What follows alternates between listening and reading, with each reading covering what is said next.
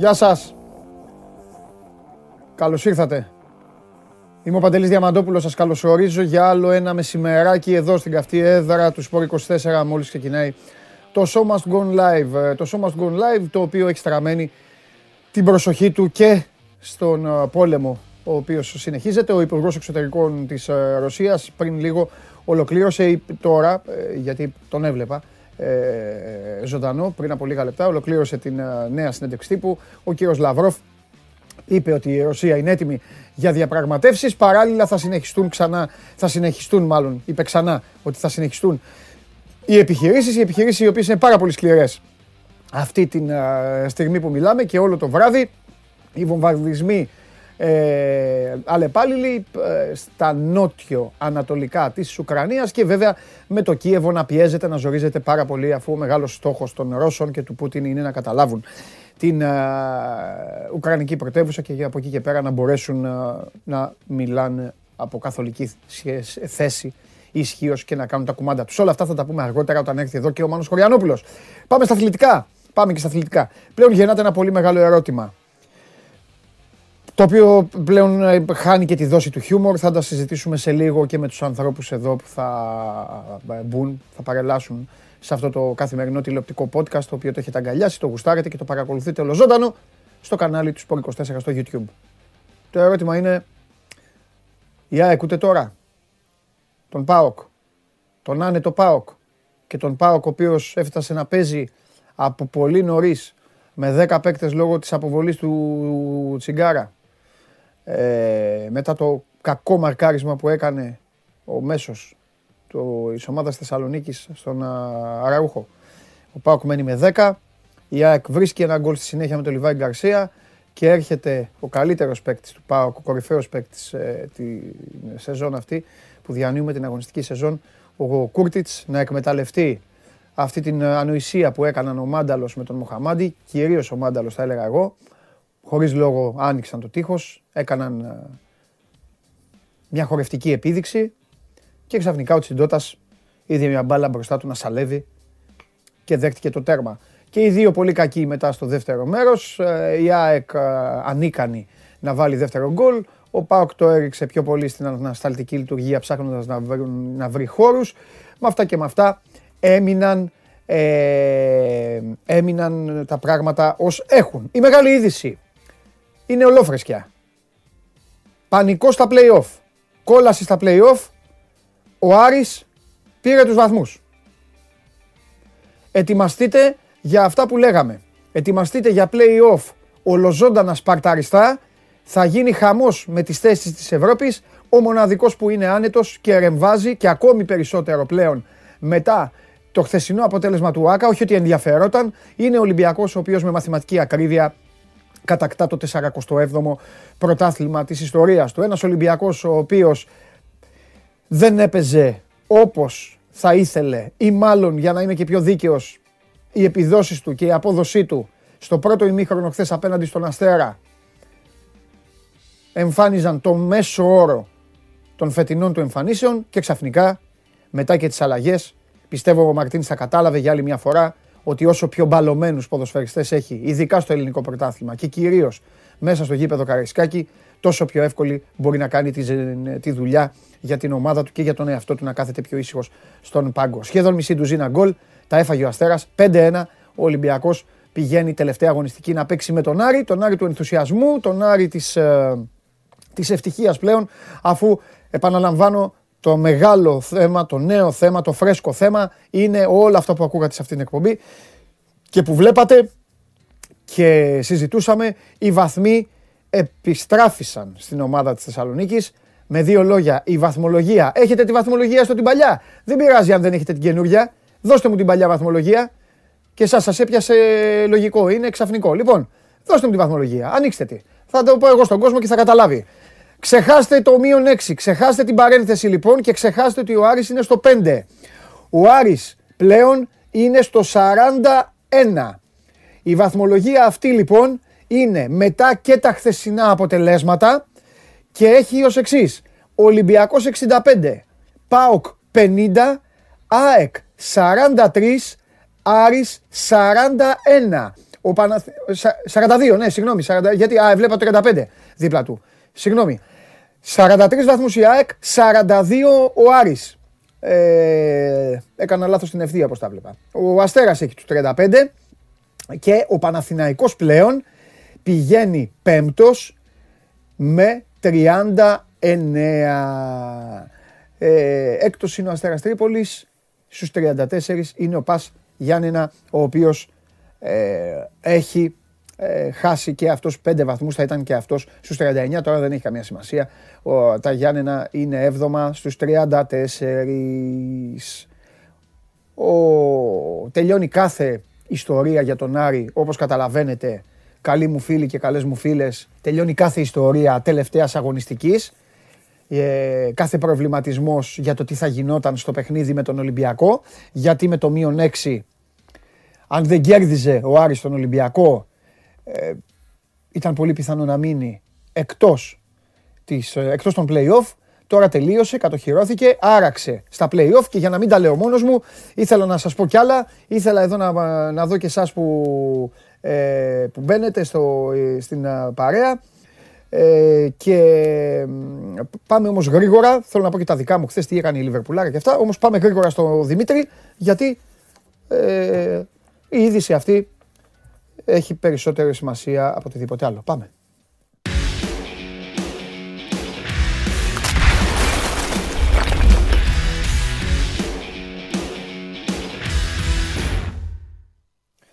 Έλα. Χαίρετε. Χαίρετε, χαίρετε. Άξι. βρέθηκε και κάτι για να χαμογελάσει ο Άρης. Αν και εδώ που τα λέμε, βαθμοί δικοί του είναι, οι οποίοι δεν υπήρχαν Κατάλαβες. Οπότε δεν ναι. είναι για να χαμογελάνε. Πήρε τους βαθμούς του δηλαδή με δύο λόγια η ομάδα. Πήρε τους βαθμούς της. Μεγάλος αδικημέ... αδικημένος ο Άκης Μάτζιος όπως καταλαβαίνεις. Καλά, εντάξει, το είπε και χθε ο James Τζέγκο στη συνέντευξή του σε ραδιοφωνικό μέσο της Θεσσαλονίκης. Είπε ότι τους επηρέασε πάρα πολύ το μείον 6 από την αρχή της σεζόν. Χθε τα είπε αυτά. Σήμερα είδαμε ότι ο Άρης δικαιώθηκε από το ΚΑΣ. Όπως ενημέρωσε πριν από λίγο η ΠΑΕ Άρης, ε, οι Κιτρινόβροι παίρνουν πίσω τους 6 βαθμούς που τους είχαν αφαιρεθεί λίγες ημέρες πριν την έναρξη του πρωταθλήματος. Μετά από πολλές προσπάθειες, δύο φορές ο Άρης δεν δικαιώθηκε στην Ελλάδα, σε πρώτο, βαθμό, σε πρώτο βαθμό και σε δεύτερο βαθμό. Κατέφυγε ο ΚΑΣ. Ε, δεν έχει βγει ακόμη επίσημη ενημέρωση από το ΚΑΣ, γιατί τώρα μπήκα και στο site ε, του δικαστηρίου της Λοζάνης. Δεν υπάρχει κάτι επίσημο, αλλά η ΠΑΕ Άρης έχει ενημερώσει με διαρροή της ότι έχει πάρει τους 6 βαθμούς πίσω ο Άρης. Ε, έκανε και ένα post στο Θόδωρος Χαρυπίδη στο Instagram, ο οποίος ε, ε, γράφει ότι παίρνει τους 42 βαθμούς ε, η ομάδα. Προφανώς θα βγει και η επίσημη ενημέρωση από τη Λοζάνη σε λίγο. Ε, Πάντως το σημαντικό είναι ότι ο Άρης δεν θα πάει με το άγχος του τελικού την Κυριακή να παίξει με τον Ολυμπιακό ναι. σε ένα μάτι ζωής και θανάτου. Είναι σίγουρα στα playoff και μάλιστα και είναι ένα βαθμό πίσω από την τρίτη θέση. Έτσι. Θα πάει με άλλον αέρα, σίγουρα με ακόμη καλύτερη ψυχολογία από όσοι έχει ήδη, γιατί έχει ήδη momentum μετά την αλλαγή προπονητή. Βέβαια, έχει δύο νίκες. Ναι, και όντως ε, είναι στο πίσω μέρος του μυαλού μου και αυτό που λες για τον Άκη Μάτσο, γιατί τι θα γινόταν αυτό αν η απόφαση έβγαινε νωρίτερα ή αν έβγαινε έστω και πριν δύο εβδομάδες. Δεν σου λέω να έβγαινε το Δεκέμβρη ή τον ε, Νοέμβρη. Έστω και πριν δύο εβδομάδες δεν νομίζω να γινόταν αυτό, η απομάκρυνση και όσα ακολούθησαν. Καλά, πολλά μπορεί να μην γίνονταν. Μπορεί, μπορεί και η ομάδα να μην έπαιζε σε κάποια παιχνίδια όπως έπαιξε. Ξέρεις, πολλά, πολλά, αλλά ναι. δεν θα το μάθουμε. Ε, Κοίταξε να δεις τώρα, αυτό αλλάζει τα πάντα. Δηλαδή διαφορετικά, άλλα είχα σκοπό να πω με το γουλί, άλλα θα πούμε τώρα. Ε, αλλάζει η ζωή όλων. Αλλάζει η ζωή της ΑΕΚ, αλλάζει η ζωή του, του Παναθηναϊκού. Ε, διαφοροποιείται και μπροστά σε ένα, ε, σε ένα πρωτάθλημα τελειωμένο εδώ και πολλούς μήνες όσον αφορά στο ποιος θα το κατακτήσει, ε, πάμε να ζήσουμε ε, δεν ξέρω απ' έξω, δεν ξέρω εσύ, δεν ξέρω οι φίλοι μας. Γιατί ξέρεις, έχουμε βουλιάξει πλέον από παιχνίδια και από αθλητικά γεγονότα. Ναι. Οπότε ακόμη και το πιο πρόσφατο δεν το θυμόμαστε. Αλλά ίσως είμαστε κοντά στο να βιώσουμε, να ζήσουμε τα πιο, τα πιο συναρπαστικά play-off της, ε, της πρόσφατης ιστορίας τέλος πάντων. Ναι, ναι. Νομίζω. Καλά, άμα πάρει ειδικά το κύπελο Παναθηναϊκός που είναι ένα ενδεχόμενο σοβαρό και έτσι που είναι και η Λαμία, εγώ τον, τον βλέπω ήδη μέσα στο τελικό. Ναι. Καλά, εντάξει, τώρα θα μου πεις και τον Άρη περίμενες να περάσει τη Λαμία, ναι, αλλά καλά, δεν ναι, ναι, πέρασε. Αλλά τέλος πάντων, άμα περάσει ο Παναθηναϊκός ε, τη Λαμία και πάει στο τελικό και πάρει το κύπελο ενδεχομένως, τότε θα είναι ακόμη πιο συναρπαστικά γιατί θα βγουν τρεις ομάδες στην Ευρώπη. Ε, δικαιώνεται πάντως ε, και η νομική ομάδα του Άρη σε αυτό το κομμάτι γιατί εξέφραζε την αισιοδοξία της. Από την αρχή, ε, από τότε που πήγε ακόμη και στο δεύτερο βαθμό η υπόθεση στην Ελλάδα έλεγε ότι θα δικαιωθεί, δεν είχε δικαιωθεί και θέλω να δω κιόλας ε, περιμένουμε αντιδράσεις από την ΠαΕ. Άρης να δούμε και τις επόμενες κινήσεις της γιατί δεν θα την αφήσει την υπόθεση έτσι γιατί έχασε και πολύτιμο χρόνο και ε, ψυχολογικά και χρηματικά και γενικότερα όλη η σεζόν πήγε να χαθεί γιατί μπορεί το πρωτάθλημα να τελείωνε και να μην είχε βγει απόφαση από το ΚΑΣ και ο Άρης να έπαιζε play out και να έβγαινε η απόφαση μετά. Και όλα αυτά γιατί, γιατί έχασε δύο φορές την υπόθεση στην Ελλάδα, έτσι. Και έπρεπε να πάει στο ΚΑΣ για να δικαιωθεί. Και περιμένουμε να δούμε ποιες θα είναι οι επόμενες κινήσεις. Γιατί εγώ δεν νομίζω να την αφήσει την υπόθεση έτσι η ΠΑΕΑΡΕΣ, να δούμε και τις ανακοινώσεις και τι θα κάνει στη συνέχεια. Ε, υπενθυμίζω για όσους δεν ξέρουν για ποια υπόθεση μιλάμε για το μείον 6, είναι για μια υπόθεση πλαστογραφίας όπου ο ίδιος ο ποδοσφαιριστής ο Λάσκοφ, ο οποίος το 2017 στον Άρη, είχε αποδεχθεί ναι. στο δικαστήριο ότι δεν έφταιγε ο Άρης και ότι έκανε μόνος την πλαστογραφία. Παρ' όλα αυτά τα ελληνικά όργανα είχαν πει ότι φταίει ο Άρης. Άσχετα που ο ίδιος ο ποδοσφαιριστής είπε ότι δεν φταίει ο Άρης και φταίει ο ίδιος. Τώρα εντάξει, ε, λύθηκε το μυστήριο, ε, πήρε τους 6 βαθμούς πίσω ο Άρης και θα δούμε ε, ποιες θα είναι οι επόμενες ε, κινήσεις. Αν δεν κάνω λάθος, ο Πας έχει κάνει και αυτός έφεση, δεν έχει κάνει ρε παιδιά, ε, Δημήτρη. Έχει κάνει έφεση. Κάνει, ναι. Ωραία, Εκδικάστηκε πρέπει να... χθε το απόγευμα η, η έφεση του Πας. Έλα. Εκδικάστηκε. Εκδικάστηκε χθε το απόγευμα. Ναι, αλλά δεν, έχει, δεν, δεν, υπά, δεν υπάρχει απόφαση. Ακριβώς το λέω γιατί ρωτάει ο κόσμος. Γιατί θα πρέπει την Κυριακή θα υπάρξει μια βαθμολογία η βαθμολογία αυτή θα πρέπει να οριστικοποιηθεί, να εγκριθεί, να περάσει για να ξεκινήσουν και τα play-off. Για να γίνει αυτό θα πρέπει να βγει και η απόφαση για την έφεση των Ιωαννίνων. Οπότε πριν αφήσω το φίλο μου τον Δημήτρη, ξανά η βαθμολογία, την ετοίμασα να παίξω τα παλικάρια. Ε, έλα, μεγάλο, μεγάλο σετ, δεν πειράζει. Βλέπετε λοιπόν τον Ολυμπιακό στους 65 και από εκεί και πέρα Δημήτρη, ΠΑΟΚ 50, ο Πάοκ είναι δεύτερος. Ε, νομίζω ότι δύσκολα, εύκολα θα την κρατήσει αυτή την ε, θέση και με τα play-off 7 βαθμοί με την εικόνα που έχει ο Πάοκ και την εικόνα που έχουν ε, οι άλλοι ε, νομίζω ότι δεν, τον, δεν μπορεί να ανησυχήσει. Αφήνω έναν αστερίσκο μόνο για την ευρωπαϊκή του πορεία, αλλά από εκεί και πέρα ξεκινάει όλη η ιστορία. Ξεκινάει η ιστορία με την ΑΕΚ, τον Άρη, τον Παναθηναϊκό, τον Αστέρα και την αναμονή των βαθμών του ΠΑΣ. Γιατί αν πάρει ο ΠΑΣ τους βαθμούς πηγαίνει στους 39 και αυτός και πετάει έξω τον Αστέρα Τρίπολης και είναι αγκαλιά παρέα με τον Παναθηναϊκό. Όλα αυτά βέβαια, το ξαναλέω, υπάρχει ακόμα μία αγωνιστική. Οπότε η αριθμή αυτή που βλέπετε τέρμα δεξιά θα είναι διαφορετική. Όλοι οι αριθμοί γενικά θα είναι διαφορετικοί. Συν το ότι υπάρχει ακόμα και εκκρεμότητα ε, ενός αγώνα αυτού του Ατρόμητου με τον Βόλο, ο οποίος διεξάγεται σήμερα. Αύριο δηλαδή θα έχουμε την οριστική βαθμολογία μετά από τους 25 αγώνες. Σε, σε ρωτάω κάτι. Τι μου είπες Γιώργο; Ναι. Ναι. Ναι. Και οι τρεις conference. Το Europa έχει τελειώσει. Μπράβο. Λοιπόν, τίποτα. Ήθελα να σου πω κάτι, αλλά είχα ανοίξει ένα διάλογο με τον Γιώργο. Ήθελα να πω στους φίλους ότι το, το Europa League ε, έχει τελειώσει για, το, για τις ελληνικές ομάδες από πέρυσι. Δηλαδή η συμμετοχή του Ολυμπιακού φέτος είναι η τελευταία ε, ομάδα. Μέχρι να ξαναλλάξει αυτό, μέχρι να συγκεντρώσουμε βαθμούς.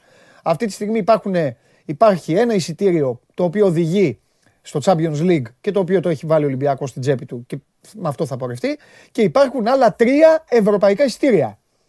Οκ. Αυτό για να ξέρει και ο κόσμος. Το, το ένα. Το προκριματικό γύρο του conference, νομίζω. Ναι, ναι, για το conference league. Και το ένα περνάει από το κύπελλο. Ναι. Λοιπόν, και βλέπουμε. Ωραία. Έχουμε δρόμο ακόμη. Έχουμε, έχουμε, έχουμε, έχουμε, έχουμε. Τώρα σε αφήνω, σε αφήνω για να πάω γρήγορα στον Κώστα να δω τώρα τι λέει ο Κώστας μετά από αυτό. Φιλιά. Ναι. Καλή συνέχεια. Να σε καλά, γεια σου Δημήτρη. Ο Άρης λοιπόν παίρνει τους βαθμούς. Ε, είναι το, το πιο ζεστό θέμα, το πιο άχνηστο. Ε, από όσα συμβαίνουν. Εσείς μείνετε εδώ παρέα. Σήμερα η εκπομπή θα κυλήσει, αυτό το τηλεοπτικό podcast θα κυλήσει ε, περισσότερο όπως θέλετε εσείς παρά όπως θέλω εγώ. Οπότε καταλαβαίνετε ότι θα έχουμε εμπόλικη ίντριγκα. Ε, πάμε και στον Κώστα, πάμε και στον Κώστα να τελειώνουμε και με τον Παναθηναϊκό και μετά θα πω κάποια άλλα πραγματάκια για να βγάλουμε μαζί τα παλικάρια τα χθεσινά όπου τελικά ο φίλος μου ο Σάβας έχει βρει το, έχει βρει το κουμπί, έχει βρει το κόλπο να μην χάνει ποτέ από την ΑΕΚ. Τέλος πάντων, πάμε στον Κώστα.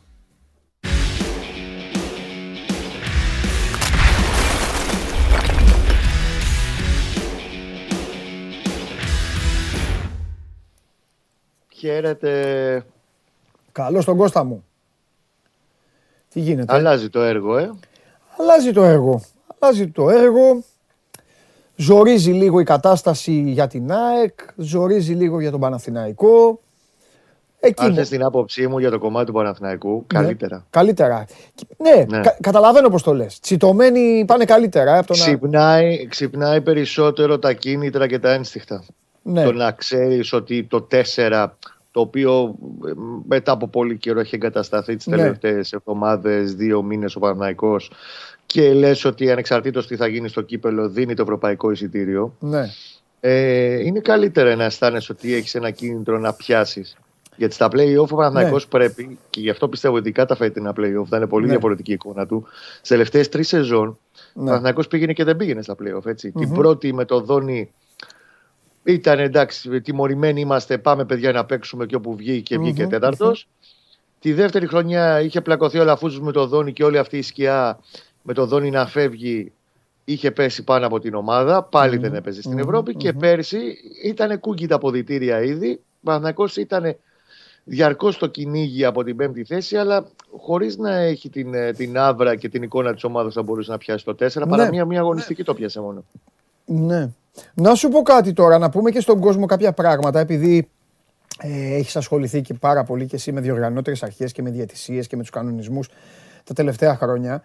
Ναι. Να πούμε, αν είμαι λάθος, νομίζω δεν είμαι λάθος, αν είμαι θα με διορθώσεις, αν ο τελικός του κυπέλου είναι Ολυμπιακός Παναθηναϊκός και ο Ολυμπιακός ναι. πάρει το double, νομίζω ότι έχει πάψει να ισχύει η έννοια, το εισιτήριο του φιναλίστ. Δεν παίρνει ευρωπαϊκό εισιτήριο. Έτσι, Θα πρέπει ο Παναθηναϊκός να είναι μέσα στην τετράδα για να παίξει τα κύπελα Ευρώπης. Αυτό ευνοεί, ας το πούμε, αν είναι. αν πάρει το κύπελο. Αν πάρει το κύπελο, είναι κατευθείαν στην Ευρώπη, ό,τι και αν γίνει. Α, μπράβο. Αυτό λέω. Αλλά δεν τον απασχολεί. Τελειώνει η Ευρώπη μετά το 1-2-3. Το τελειώνει η ιστορία. Ρε παιδί μου, θα, θα πει κάποιος γιατί είστε και στον Παναθηναϊκό; Στεκόμαστε στον Παναθηναϊκό γιατί ο Παναθηναϊκός εντάξει έχει τη λαμία τώρα που έχει προβλήματα, είναι το φαβορή. Στεκόμαστε στον Παναθηναϊκό για αυτό το λόγο. Επειδή η λογική λέει ότι θα είναι στον τελικό. Παίρνει το ναι. κύπελο, βγαίνει η Ευρώπη. Δεν παίρνει το κύπελο, πρέπει να βγει στην τετράδα του πρωταθλήματος. Μπράβο. Πολύ ωραία το λες Εάν κατακτήσει το κύπελο Παναθηναϊκός, ακυρώνεται πλέον η τέταρτη θέση. Η τέταρτη θέση. Ακριβώς. Φανταστικά. Λοιπόν. Α ελπίσουμε ότι θα μείνει η Ελλάδα στο 15 που βρίσκεται αυτή τη στιγμή και μετά από δύο χρόνια θα κάνουμε κουβέντα για πέντε ομάδες. Έτσι, για να αλλάξουν άλλα πράγματα. Πολύ σωστά τα λες. Ωραία. Μια και σε πέτυχα τώρα πέρα από αυτό, ε, έχει κάτι άλλο; Κοίτα, έχει ένα-δύο πραγματάκια. Ναι. Ε, πρώτα απ' όλα, εντάξει, την Κυριακή είναι μια περίεργη αγωνιστική. Τελειώνει σήμερα mm. και το τελευταίο ξαναβολή. Έπαιξε χθες ο Ολυμπιακός με την Τρίπολη, ο Αστέρα, ε, ο, ο Πάοκ, η ΑΕΚ. Είναι μια ιδιαίτερη αγωνιστική, όπου τώρα και με το μείον 6 που πλέον δεν υφίσταται του Άρη, Παναθυνακό έχει ένα επιπλέον λόγο να πάει για το διπλό στο περιστέρι, γιατί δεν πρέπει τώρα να του ανοίξει το, το έργο. Είναι στο μείον 3 πλέον από τον Άρη, στο 42 Άρης Παναθυνακό ναι. στο 39. Δεν πρέπει να επιτρέψει να του ανοίξει η ψαλίδα από πάνω. Επίσης, κάτι σημαντικό, εντάξει, θα μου πεις εσύ, οι στατιστικολόγοι τώρα ασχολείστε με αυτά, αλλά έχουν τη σημασία τους και δείχνουν πράγματα τέλος πάντων και αφήνουν στίγμα κάθε φορά. Παναγό την Κυριακή πρέπει να νικήσει το περιστέρι ε, για να μην ισοφαρίσει, μάλλον να μην πιάσει το χειρότερο ρεκόρ συγκομιδής βαθμών εκτός έδρας στην ιστορία του. Έχει τρεις νίκες, μια ισοπαλία, οχτώ ήτες αυτή τη στιγμή στη ναι. Σούμα. Ε, προσπαθεί να αποφύγει ουσιαστικά σε αναλογία βαθμών να το βγάλουμε το 17-18 που εντάξει την είχε πάρει και την είχε σηκώσει εκείνη η χρονιά τον Παναθηναϊκό με τις τιμωρίες και όλα αυτά. Εάν δεν νικήσει δυστυχώς ήταν ακόμα χειρότερη συγκομιδή του εκτός έδρας και από εκείνη τη σεζόν. Και γενικά πρέπει να αρχίσει να δίνει ένα λίγο και ένα στίγμα στα εκτός έδρα παιχνίδια του Παναθηναϊκού. Στο Λεγανοπέδιο το έχει πάει καλά. Στην επαρχία έχει πρόβλημα, οπότε περνάει τα διόδια, το έχουμε πει. Ε, όλο αυτό πρέπει να αρχίσει να αλλάζει κάποια στιγμή. Επίσης, για μένα είναι πάρα πολύ σημαντικό το γεγονός ότι την Κυριακή πρώτα ο Θεός επιστρέφει βασικός στην 11 του Παναθηναϊκού μετά από 15 μήνες ο Κουρμπέλης. Έπαιξε 5 παιχνίδια ως αλλαγή, συνολικά 112 λεπτά. Μέχρι 28-30 λεπτά ήταν η παρουσία του στα προηγούμενα μάτς. Μπήκε σιγά σιγά, λείπει ο Ρούμπεν, έχει κάρτες. Οπότε νομίζω ότι το σκέφτεται πλέον πολύ πιο σοβαρά και τον βλέπει και πολύ πιο έτοιμο ο Γιωβάνοβιτς για να ναι. πάρει φανέλα βασικού και να το διαχειριστεί μετά, ανάλογα κάποια στιγμή στο δεύτερο ημίχρονο. Ναι. Θα διατηρήσει αυτό το 4-2-3-1, το οποίο, αν θες την προσωπική μου άποψη, από όλα τα συστήματα είναι το τρίτο σύστημα επί mm. Γιωβάνοβιτς στο Παναθηναϊκό, με, πάντα με βάση την τετράδα mm. στην mm. να μιλάμε έτσι. Κουμπώνει καλύτερα στον Αλεξανδρόπουλο, ναι. είτε έχει δίπλα του το Ρούμπεν, είτε έχει δίπλα τον Κουρμπέλη. Και θα πιστεύω θα φανεί αυτό και την Κυριακή στο mm. ματς με τον ε, Ατρόμητο. Άστο αυτό, θα τα πούμε αύριο. Θα, τα πούμε αύριο. Θα σου πω γιατί. Σε κόβω, σε κόβω, σε κόβω γιατί ο Ατρόμητος καίγεται. Ο Ατρόμητος έχει αρχίσει και έχει, έχει, έχει λίγο χαϊδέψει το γκάζι. Ε, έχει αδικήσει τον εαυτό του τόσους μήνες. Ε, ένα αριθμό και θέλω, ναι, θέλω να δω σήμερα. Σήμερα πιστεύω θα κερδίσει ο Ατρόμητος. Αυτή την αίσθηση έχω. Και πιστεύω θα αισθάνεται πολύ πιο άνετος. Μπράβο. Οπότε αλλάζει λίγο. Άσε να δούμε και το παιχνίδι. Να δούμε λίγο και το ματσάκι, λίγο, λίγο μπαλίτσα. Το βραδάκι. Ναι, ναι, ναι, και αύριο θα μιλήσουμε καλύτερα. Κοίτα, απλά να πούμε για τον κόσμο, να επιθυμίσουμε ότι από χθες το απόγευμα, μετά από τετράωρο Δημοτικό Συμβούλιο, εγκρίθηκαν με αυξημένη πλειοψηφία οι τρεις συμβάσεις, τι οποίες εμπλέκει το Δήμος Αθηναίων στη διπλή ανάπλαση. Και πλέον έχει πάρει και την τυπική έγκριση για να προχωρήσει Ωραία. στο επόμενο στάδιο. Πάμε για Γενική Συνέλευση, θα την προκηρύξει λογικά τη Γενική Συνέλευση επόμενες ημέρες ο Ερασιτέχνης. Πάμε για 30 Μαρτίου, όπου εκεί θα καθοριστούν τα πάντα, αν θα υπερψηφίσει ή θα καταψηφίσει το σώμα. Και βεβαίως, εντάξει, εμένα μου είχε ανεβάσει λίγο την πίεση από χθες. Προσπαθώ να είμαι κόσμιος και ήρεμος. Η ατάκα περί τσαντιριού από τον κύριο Γερουλάνο, όταν μίλησε για τηλεοφόρο στο χθεσινό Δημοτικό Συμβούλιο, που είπε ότι δεν μπορεί να παίζει ο Παναθναϊκό σε ένα τσαντίρι. Ναι. Εντάξει, μήπως το έκανε. Ε, σε καταλαβαίνω, δεν θέλω να δικαιολογήσω. Ούτε. Τι, χαμπάρι δεν πήρα, από σένα τα ακούω. Ναι. Μήπως, ε, μήπως το έκανε. όχι. Έχει ανεβάσει πολύ την πίεση. Ναι, ναι. Μήπως το έκανε και για να ανεβάσει και την ανάγκη. Καλά, είναι. είναι εντάξει, ο χαρακτηρισμός. Είναι υπέροχη στο να χαρακτηρίζεις ό,τι θες και να πεις ότι είναι ένα γήπεδο μη λειτουργικό πλέον. Ναι, παιδί μου, αυτό. Ναι, ναι, ναι. Ό,τι θες. Να το ναι. αποκαλέσεις τσαντήρι. Ναι. Καλύτερα να κοιτάνε Εντάξει, είναι, είναι ένα ιστορικό γήπεδο το στο οποίο έχει παίξει ούτως ή άλλως η εθνική μας ομάδα. Έχουν παίξει πολλές ομάδες. Το έχουν χρησιμοποιήσει έδρα, για έδρα του όλε οι ομάδες. Παλιά που εμείς. Όπω λέει και, ένας, ε, και μια μεγάλη μορφή, φτιάξε την ψυχή σου πρώτα και κοίτα τα τσαντήρια της ψυχής σου και μετά όλα τα υπόλοιπα. Ναι. Φιλιά πολλά. Γεια σου Κωστάρα. Άντε να είσαι καλά. Γεια σου, Γεια Λοιπόν, εντάξει. Έχει τα δίκαια το Κώστα. Αυτοί οι χαρακτηρισμοί καλό είναι να αποφεύγονται. Τέλος πάντων. Ε, Πού πάμε τώρα; Α, ήθελα να σας πω για χθες. Ετοιμάστε τους. Α, μου πεις τι να πούνε πάλι. Τα ίδια και τα ίδια. Θα γελάει ο άλλος με τα, με τα ακουστικά.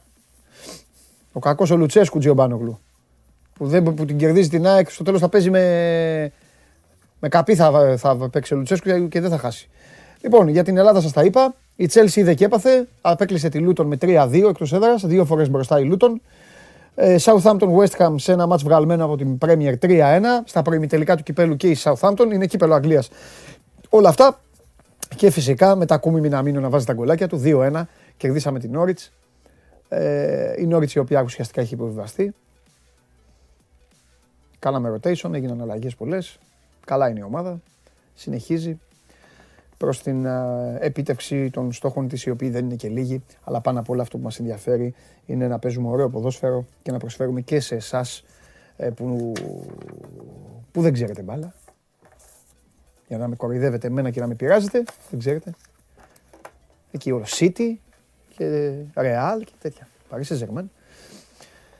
Πάμε τώρα, η πιο δύσκολη ώρα τώρα. Η πιο δύσκολη ώρα της ημέρας είναι αυτή. Πάμε, πάμε, πιο δύσκολη είναι. Πάμε.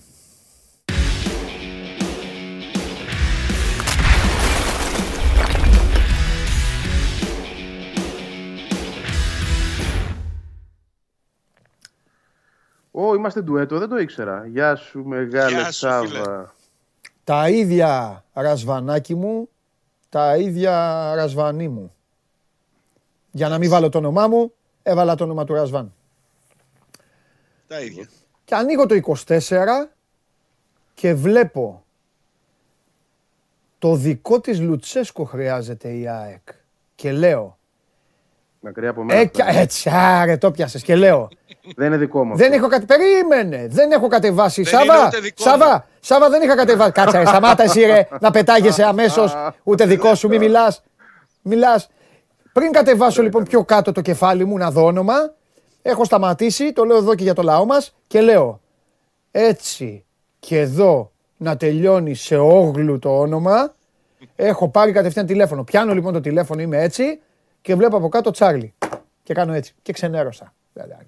Σου χάλασε τη μέρα. Ε, Αλλά ναι, είσαι- ήθελα να διαβάσω. Ήθελα- Βαγγέλης Αρναούτογλου. Να πω εντάξει, Όχι, φίλε. εδώ είμαστε. Εδώ είμαστε, θα τον γλεντήσω όλη την ημέρα. Αλλά εντάξει. δεν- Δεν κόλλο του- Δεν κολοτουμπιάζουμε σε αυτά τα Εντάξει. θέματα ποτέ. Ναι, ναι. Λοιπόν, κύριε Έχουμε κάποιες, Σάβα, αρ- έχουμε κάποιες αρχές. όπως είδες ο coach και με ε, 10 παίκτες και με αυτό και με εκείνο, βρέθηκε ο Πέτρος ο Μάνταλος, ο οποίος εκείνη τη στιγμή είπε, όπως ήταν ο Μάνταλος στο τείχος, Σάβα, ξέρεις τι είπε; Τι; Οπ, βοη- ε, ήταν ο βοηθός εκεί, είναι ο βοηθός εκεί. Και λέει, Ω, να σας ρωτήσω κάτι. Τάκ, και έκανε έτσι. Και, και πέρασε η μπάλα. Και ο Μοχαμάντι λίγο μαζεύτηκε. Απλά ο, ο Πέτρος είπε να φύγει εντελώς. Και το παραδέχτηκε ο Κούρτης ότι από, πα- ότι από πάνω ήθελε να τη στείλει, έτσι. Φαινότανε. Πρώτα απ' όλα, πρώτα απ' όλα άκουσε να σου πω κάτι. Καθόλου μπάλα να μην ξέρει κάποιος, καταλαβαίνει ότι ο Κούρτης θέλει να τη στείλει από έξω από το τείχος για να πάει στον Τσιντότα στο... να τη δει ξαφνικά ο κακομοίρη ο Τσιντότα. Απλά την είδε ξαφνικά. ξαφνικά την είδε. Ξαφνικά την είδε Ευαγγέλιο Τσιντότα, αλλά την, την είδε να σαλεύει. Μην πεις ότι φταίει. Α- δεν φταίει. άλλη- άλλη- Άλλη μια μανσέτα. Ενώ όχι, δεν φταίει. Βαγγελάρα Από μου, τέλος ήταν παιδιά, ακούστε κάτι. Υπάρχει ένας νόμος. Στο φάουλ, αν ανοίξει το τείχος. Δεν έχει σημασία, Παντελή μου, μόνο αυτό. Φταίει και ο Μάνταλος, συμφωνώ, αλλά Ε. αυτό είναι αντίδραση τώρα. Τι να σου πω. Ο γιος μου στο 5x5 καλύτερα πέφτει. Εντάξει τώρα. Εντάξει. Είσαι Πραγματικά στο αυστηρός. λέω καλύτερα πέφτει. Είσαι αυστηρός. καλύτερα πέφτει. α. Βάζει και τα χέρια του σωστά. Είσαι αυστηρός. Μία, Λοιπόν, μαν- μία μανσέτα με τον Ολυμπιακό εκεί, δε- δεύτερη τώρα. Εντάξει. ε, τον αδική και, Στην στα, τρίτη και στα καίγεται. δύο. Και στα δύο γκολ τον αδική. Ε, ο, απο, Ε, εγώ το, οπωσδήποτε, το, τον το, το, Τασάεφ. εγώ Τον θα το λέω αδικήσαμε αυτό. τον Τι να Τασάεφ. κάνω; Τι να κάνω; Πάμε. Ποιος θέλει να μιλήσει πρώτος; Σήμερα Ε. παραχωρώ το δικαίωμα εσείς να διαλέξετε. Άντε, Βαγγέλη, Μπράβο. όρμα. Λέγε ρε Βαγγελάρα. Άσε, όχι όρμα. Άστο. Γιατί αν ορμήξει θα φύγουμε. Άστο. Βαγγέλη, Βαγγέλη, ήρεμα αγόρι μου. Πάμε. Ήρεμα, ήρεμα, ναι. Εντάξει, τι να πω τώρα. ε, αν- Ανικανότητα, ρε παιδί μου. Ακόμα και αυτό το παιχνίδι που ε, σου έρχεται τόσο ε, στα μέτρα σου. ε, Δηλαδή, αποβολή, γκολ μετά την αποβολή. Δεν είναι δηλαδή ότι έχει προηγηθεί ο Πάουκ και έρχεται η αποβολή και πρέπει μετά να πας να του βάλεις ένα γκολ ενώ είναι πίσω. Ε, σου έρχεται η δική σου, η- μάλλον σου έρχεται η αποβολή στα μέτρα, σου βάζεις και τον γκολ. Ε, μόνο με τέτοιο τρόπο μετά γίνεται να φας γκολ. Δηλαδή, πραγματικά ε, να κάνεις ένα δώρο. Το έκανε το δωράκι. Δεν μένω όμως αυτό, γιατί και τα, και τα λάθη στο ποδόσφαιρο είναι. Μένω σε αυτό το δεύτερο ημίχρονο το οποίο ήταν ε, από τα χειρότερα που έχουμε δει πάλι. Μια επανάληψη δηλαδή ενός ε, ε, ποδοσφαίρου στο τίποτα. Χωρίς σχέδιο. Έφταναν στην περιοχή, δεν ήξεραν να κάνουν την μπάλα, γυρνούσαν προς τα πίσω. Σέντρε, σέντρα στη σέντρα. Λουκούμι τώρα για τον Πάουκ. Αυτά που είναι. Εντάξει, ο Πάουκ οργανωμένα πίσω δίνει σεμινάριο έτσι. Δεν μιλάω για το χθεσινό μάτς, γενικότερα ξέρει πώς να το κάνει αυτό. Και πας εσύ τώρα να κάνεις τι, μου πετάς την μπάλα στα πλάγια να σεντράρει ποιος, αυτός που δεν έχει και σέντρα εντωμεταξύ. Οποιοδήποτε. Γιατί μόνο ο Μοχαμάντι έχει μια υποφερτή σέντρα, Ναι. ε, και μόνο αυτός δοκίμαζε. Ε, τι να πω, είναι μια συνέχεια αυτού που βλέπουμε. Και το χειρότερο όλων ήρθε σήμερα, έτσι. Ναι. Που πήρε ο Άρης τους βαθμούς πίσω. Ναι, ναι, ναι. Τώρα θα, Εδώ να σε, εδώ, να σε δω τώρα. θα την κάναμε αυτή την κουβέντα, αλλά βιάστηκες λίγο. Θέλω να τελειώσω λίγο τα χθεσινά. Οπότε Εντάξει, εσύ θα την περίμενε. κάνουμε μετά. Λοιπόν, εσένα εκεί δεξιά μου, στα δεξιά μου και στα δεξιά, πώ μας βλέπει και ο κόσμος. Ε, σε τελείωσα, σε έβγαλα δεύτερο, έχει τελειώσει η ιστορία. Δεν πιστεύω ότι ο Πάουκ χάνει τη δεύτερη θέση.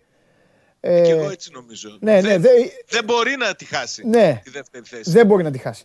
Από την άλλη όμως το χθεσινό Παντελή ήταν καλό τεστ για τον Μπάουκ γιατί Ναι. δοκίμασε να πάρει βαθμό να μείνει ζωντανός με έναν τρόπο που δεν το συνηθίζει. Δηλαδή με, με άμυνα παίζοντας με 10, Ναι. με αυτοθυσία από Ναι. τους ποδοσφαιριστές του και προσπάθησε στο τέλος μια-δυο φορές με τις αλλαγές που έκανε ο Λουτσέσκου μπας και πάρει και το τίποτα παραπάνω αλλά φυσικά δεν, δεν του βγήκανε οι φάσεις, δεν Ναι. μπόρεσε και έμεινε στην ισοπαλία. Ικανοποιημένος πρέπει να είναι. Και φάνηκε από τον τρόπο που πανηγύρισε με το που σφύριξε τη, Ναι. τη λήξη ο διαιτητής. Εντάξει, ε, κοίταξε να δεις. Θα σου πω, θα σου, πω, θα σου, εξ... θα σου εξηγήσω πω- ε, όσο μπορώ τρομάρα μου και, και τους πανηγυρισμούς αυτούς. Άνετος ήταν. Ήταν από τις λίγες φορές που ο Πάοκ ήταν πραγματικό outsider.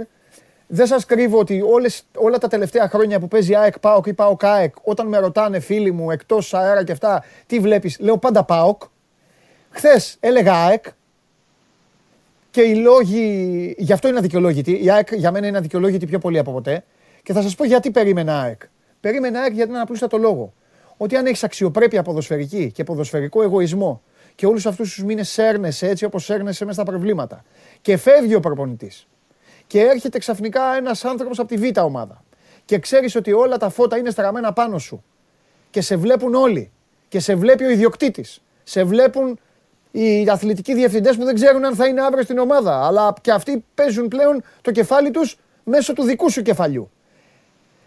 Οφείλεις να είσαι από την αρχή δυναμικός. Εγώ, Βαγγέλη μου, στην αρχή λοιπόν του αγώνα είδα μια ΑΕΚ στο πρώτο τέταρτο. δεν ξέρω τι ήταν. Σοκαρισμένη, τρακαρισμένη. Δεν περίμενα δηλαδή να ξεκινήσει και να είναι τόσο άνετος ο ΠΑΟΚ. Ήρθε η αποβολή και εκεί θεώρησα ότι θα γινόταν ακόμη πιο εύκολο το έργο και η ΑΕΚ θα τα κατάφερνε. Γι' αυτό κύριε Σάβα μου λοιπόν ε, το χάρηκαν γιατί σου λέει με 10 παίκτες από το 20. Και ξανά δεν χάνω από αυτή την ομάδα. Αυτό. Και τώρα Λαμία ήρεμα και μετά Γάνδη.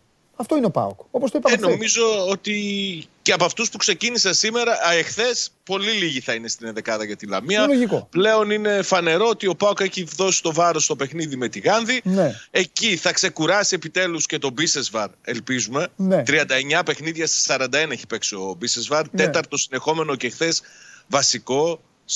Είναι απίστευτο αυτό που συμβαίνει με το Σουριναμέζο. Δηλαδή δείχνει από την.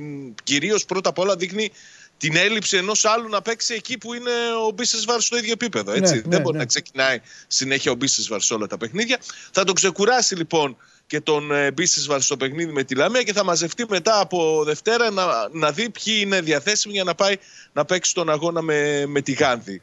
Πολύ σημαντικό το παιχνίδι, πολύ διαφορετικό το παιχνίδι. Νομίζω ότι σε knockout παιχνίδια που έχει μπροστά το ΠΑΟΚ και κρίνονται και τίτλοι, Ναι. ίσως να το έκανε και καλό το χθεσινό. Η αποβολή που έμεινε με 10 και έπρεπε να παλέψει, να αμυνθεί, να, να υποφέρει. Καταλαβαίνω τι λέει. Γιατί μπορεί να του χρειαστεί ε, Ναι. και είναι καλό να είναι και λίγο μαθημένο σε τέτοιες Λοιπόν, καταστάσεις. μπείτε εσείς στο Instagram του Sport24, άμα θέλετε κάτι για τα παιδιά να συζητήσουμε. Εγώ το έχω ανοίξει. Μπάσκετ λέει ο ένας, ένας άλλος λέει έστειλα να πεις στο Σάβα να, το- ότι θα είναι καρφί χ να πληρωθεί, δεν το πες όμως. Ε, ένας άλλος φίλος μας αποθεώνει όλους. Ε, ένας άλλος θέλει τη γνώμη μου ε, για την κόκκινη στο Τζιγκάρα. Κόκκινη είναι αδερφούλη μου. Είναι κόκκινη και το φάουλ είναι φάουλ και δεν είναι πέναλτι γιατί το πόδι του Βράνιες η επαφή γίνεται τόσο έξω από την περιοχή, αν, ή- από τη γραμμή. Αν ήταν λι- ένα παπούτσι, ένα παπούτσι έξω. Αν ήταν ένα παπούτσι στη γραμμή θα ήταν πέναλτι. Αυτό είναι η γνώμη μου και δεν νομίζω ότι ε, διαφωνούν οι κύριοι. Όχι ότι θα τους άφηνα να διαφωνήσουν κιόλας. Πάμε, λοιπόν. Ε, δείξτε τη βαθμολογία. Δείξτε τη βαθμολογία. Να μιλήσω με τον Βαγγέλη λίγο. Βαγγέλη, Μμμ. για λέγε. Λοιπόν, εδώ βλέπουμε ότι η, βα- η, βαθμή, η, διαφο- η βαθμολογική διαφορά μειώθηκε στον έναν από τον Άρη.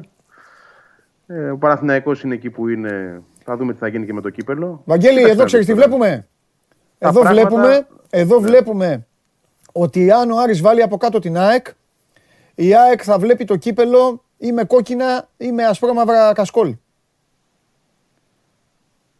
Ναι, έτσι είναι. Γιατί αν πάρει ο Παναθηναϊκός το κύπελο και η ΑΕΚ βγει στα play-off κάτω από τον Άρη, μένει έξω από, μένει έξω από την Ευρώπη. Μένει ΑΕΚ. έξω από την Ευρώπη. Θα πάει στο νέο της Ακριβώς. γήπεδο χωρίς, ε, χωρίς Ευρώπη. Ναι.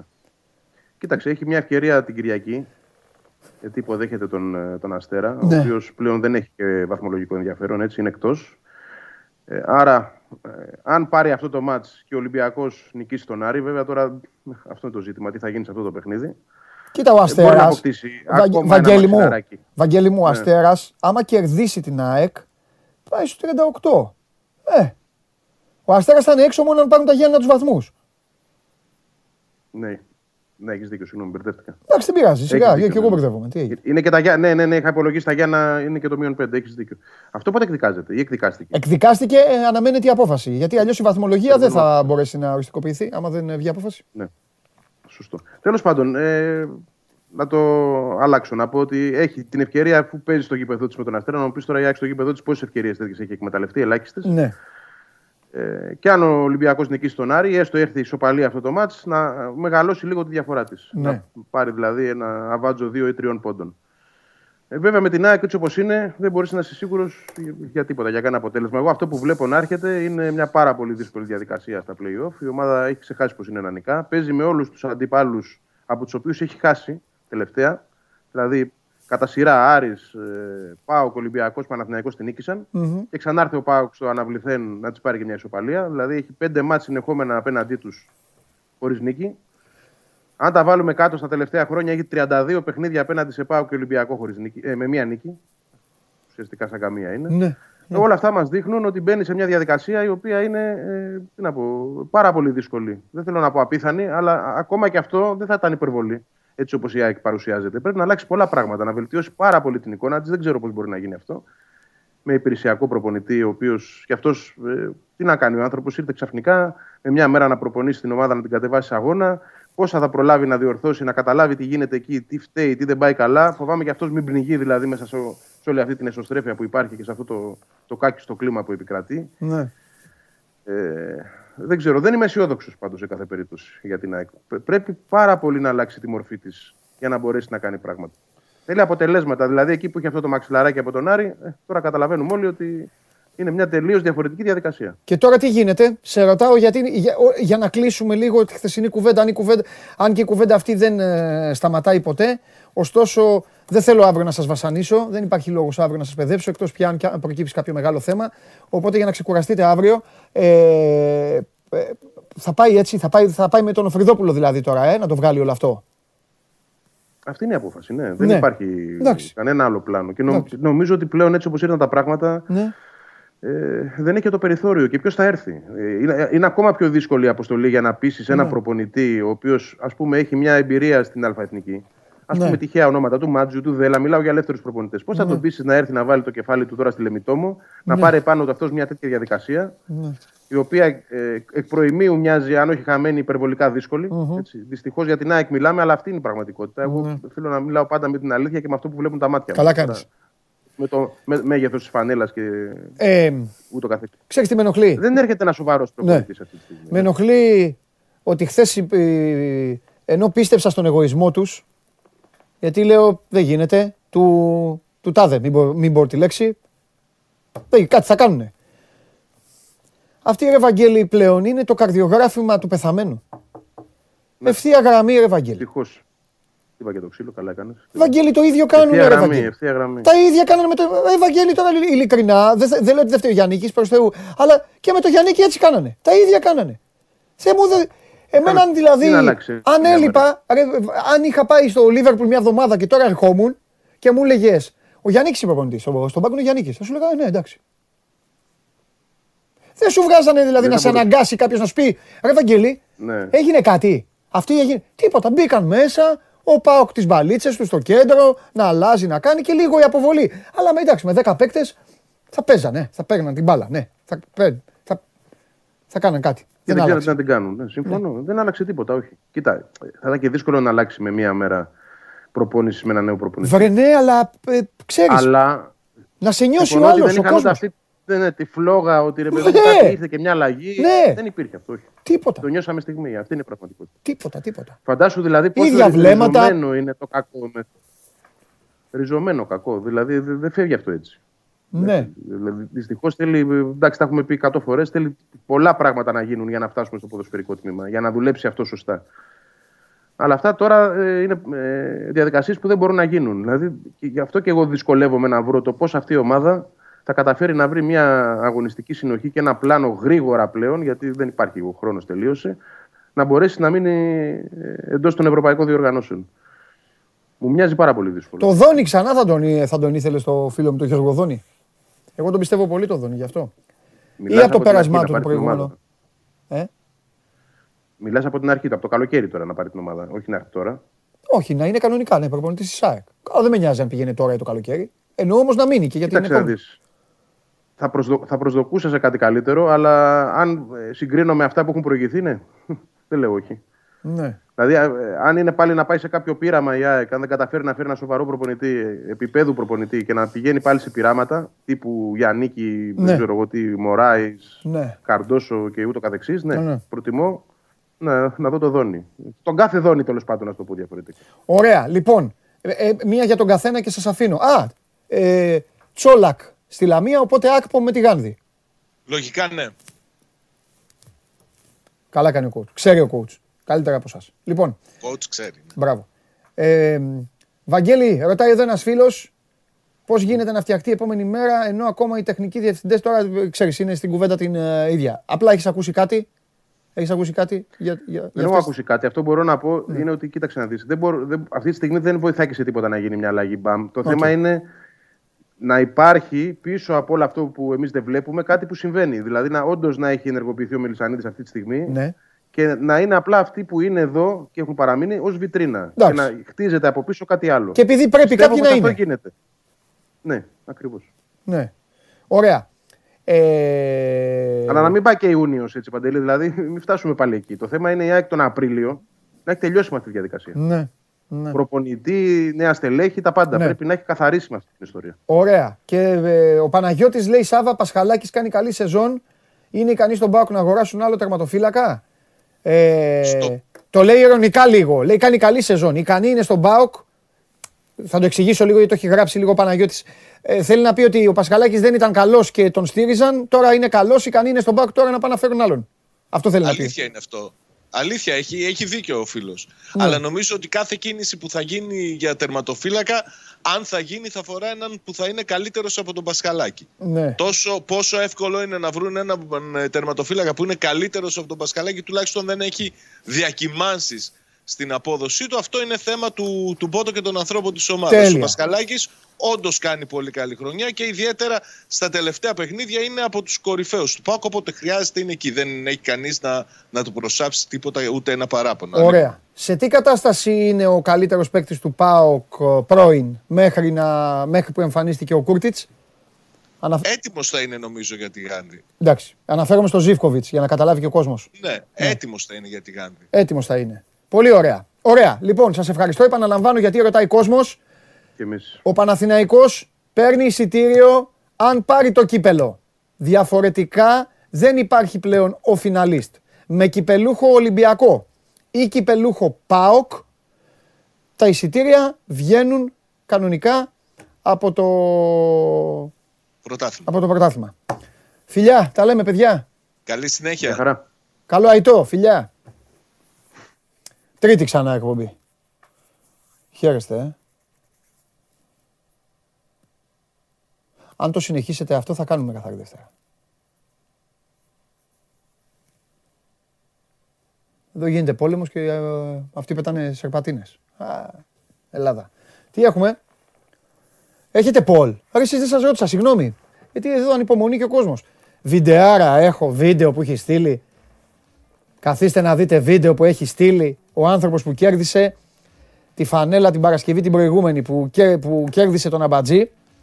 Ο Κωνσταντίνος, τον θυμάστε τον Κωνσταντίνο που είναι Παναθηναϊκός. Που έπαιξε... Αύριο τι θα δώσουμε; Τι, να- τι θέλετε να δώσουμε αύριο στον κόσμο; Τη φανέλα την προπονητική της Southampton ή άλλη μία, άλλη μία του μπάσκετ; Του μπάσκετ; Του μπάσκετ, ε.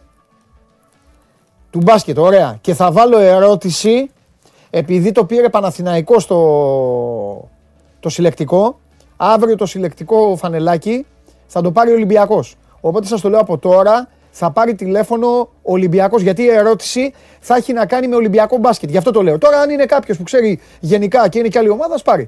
Δεν με ενδιαφέρει. Με ποιον θα παίξει θα δούμε. Πα- Μπορεί πάλι με τον Αμπατζή, με κανένα τέτοιον.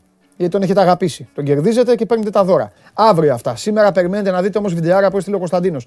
Μέχρι να γίνουν αυτά, τι πόλ έχετε; Τι είναι αυτό; Είσαι ο Εμπαπέ και σου ακουμπάει ο Κελαϊφή 200 εκατομμύρια ευρώ στο τραπέζι. Ποιους στίχους του αφιερώνεις; Θέλεις τραλαλά, θέλω τραλαλό. Της Μπεζεντάκου. Say the magic words, αγαπώ SAG. Ε, ναι, ρε, αυτό ρε. Ρακιτζής, το ωραιότερο πλάμα, ε, πλάσμα του κόσμου για μένα είσαι εσύ. Μα πού να πάω αφού είσαι όλη μου ζωή. Όπα, όπα, όπα, όπα, όπα, όπα, όπα, όπα. Εδώ δεν. Εσείς κάνετε το κομμάτι σας απ' έξω, αλλά εγώ δεν τα ανέχω με αυτά. Τι δουλειά έχει ο ύμνος τώρα του θέμαρου του γίγαντα. Το... Μετά, με... σας παρακαλώ πολύ. Όχι, μην ψηφίσετε το Δέλτα. Το Δέλτα τώρα είναι τραγουδάρα, είναι ύμνος. Λοιπόν, ε, ο Εμπαπέ θα του τραγούδαγα εγώ του Κελαϊθή. Σ' αγαπώ SAG APO. Μακράν. Και θα φόραγα και τα μαύρα και θα έκανα και τέτοια. Και θα βάζα και τον Νεϊμάρ μαζί, το Μέση, όλους το Βεράτη, όλοι ελάτε εδώ να κάνουμε τέτοια. Ναι ρε. Λοιπόν, ωραίο Πολ, μπράβο. Ξεκούραστο. Φοβερό Πολ. Η φαντασία σας είναι συγκλονιστική εσάς απ' έξω. Σας αποθεώνω. Πού πάμε, αμάξι, πάμε αμάξι.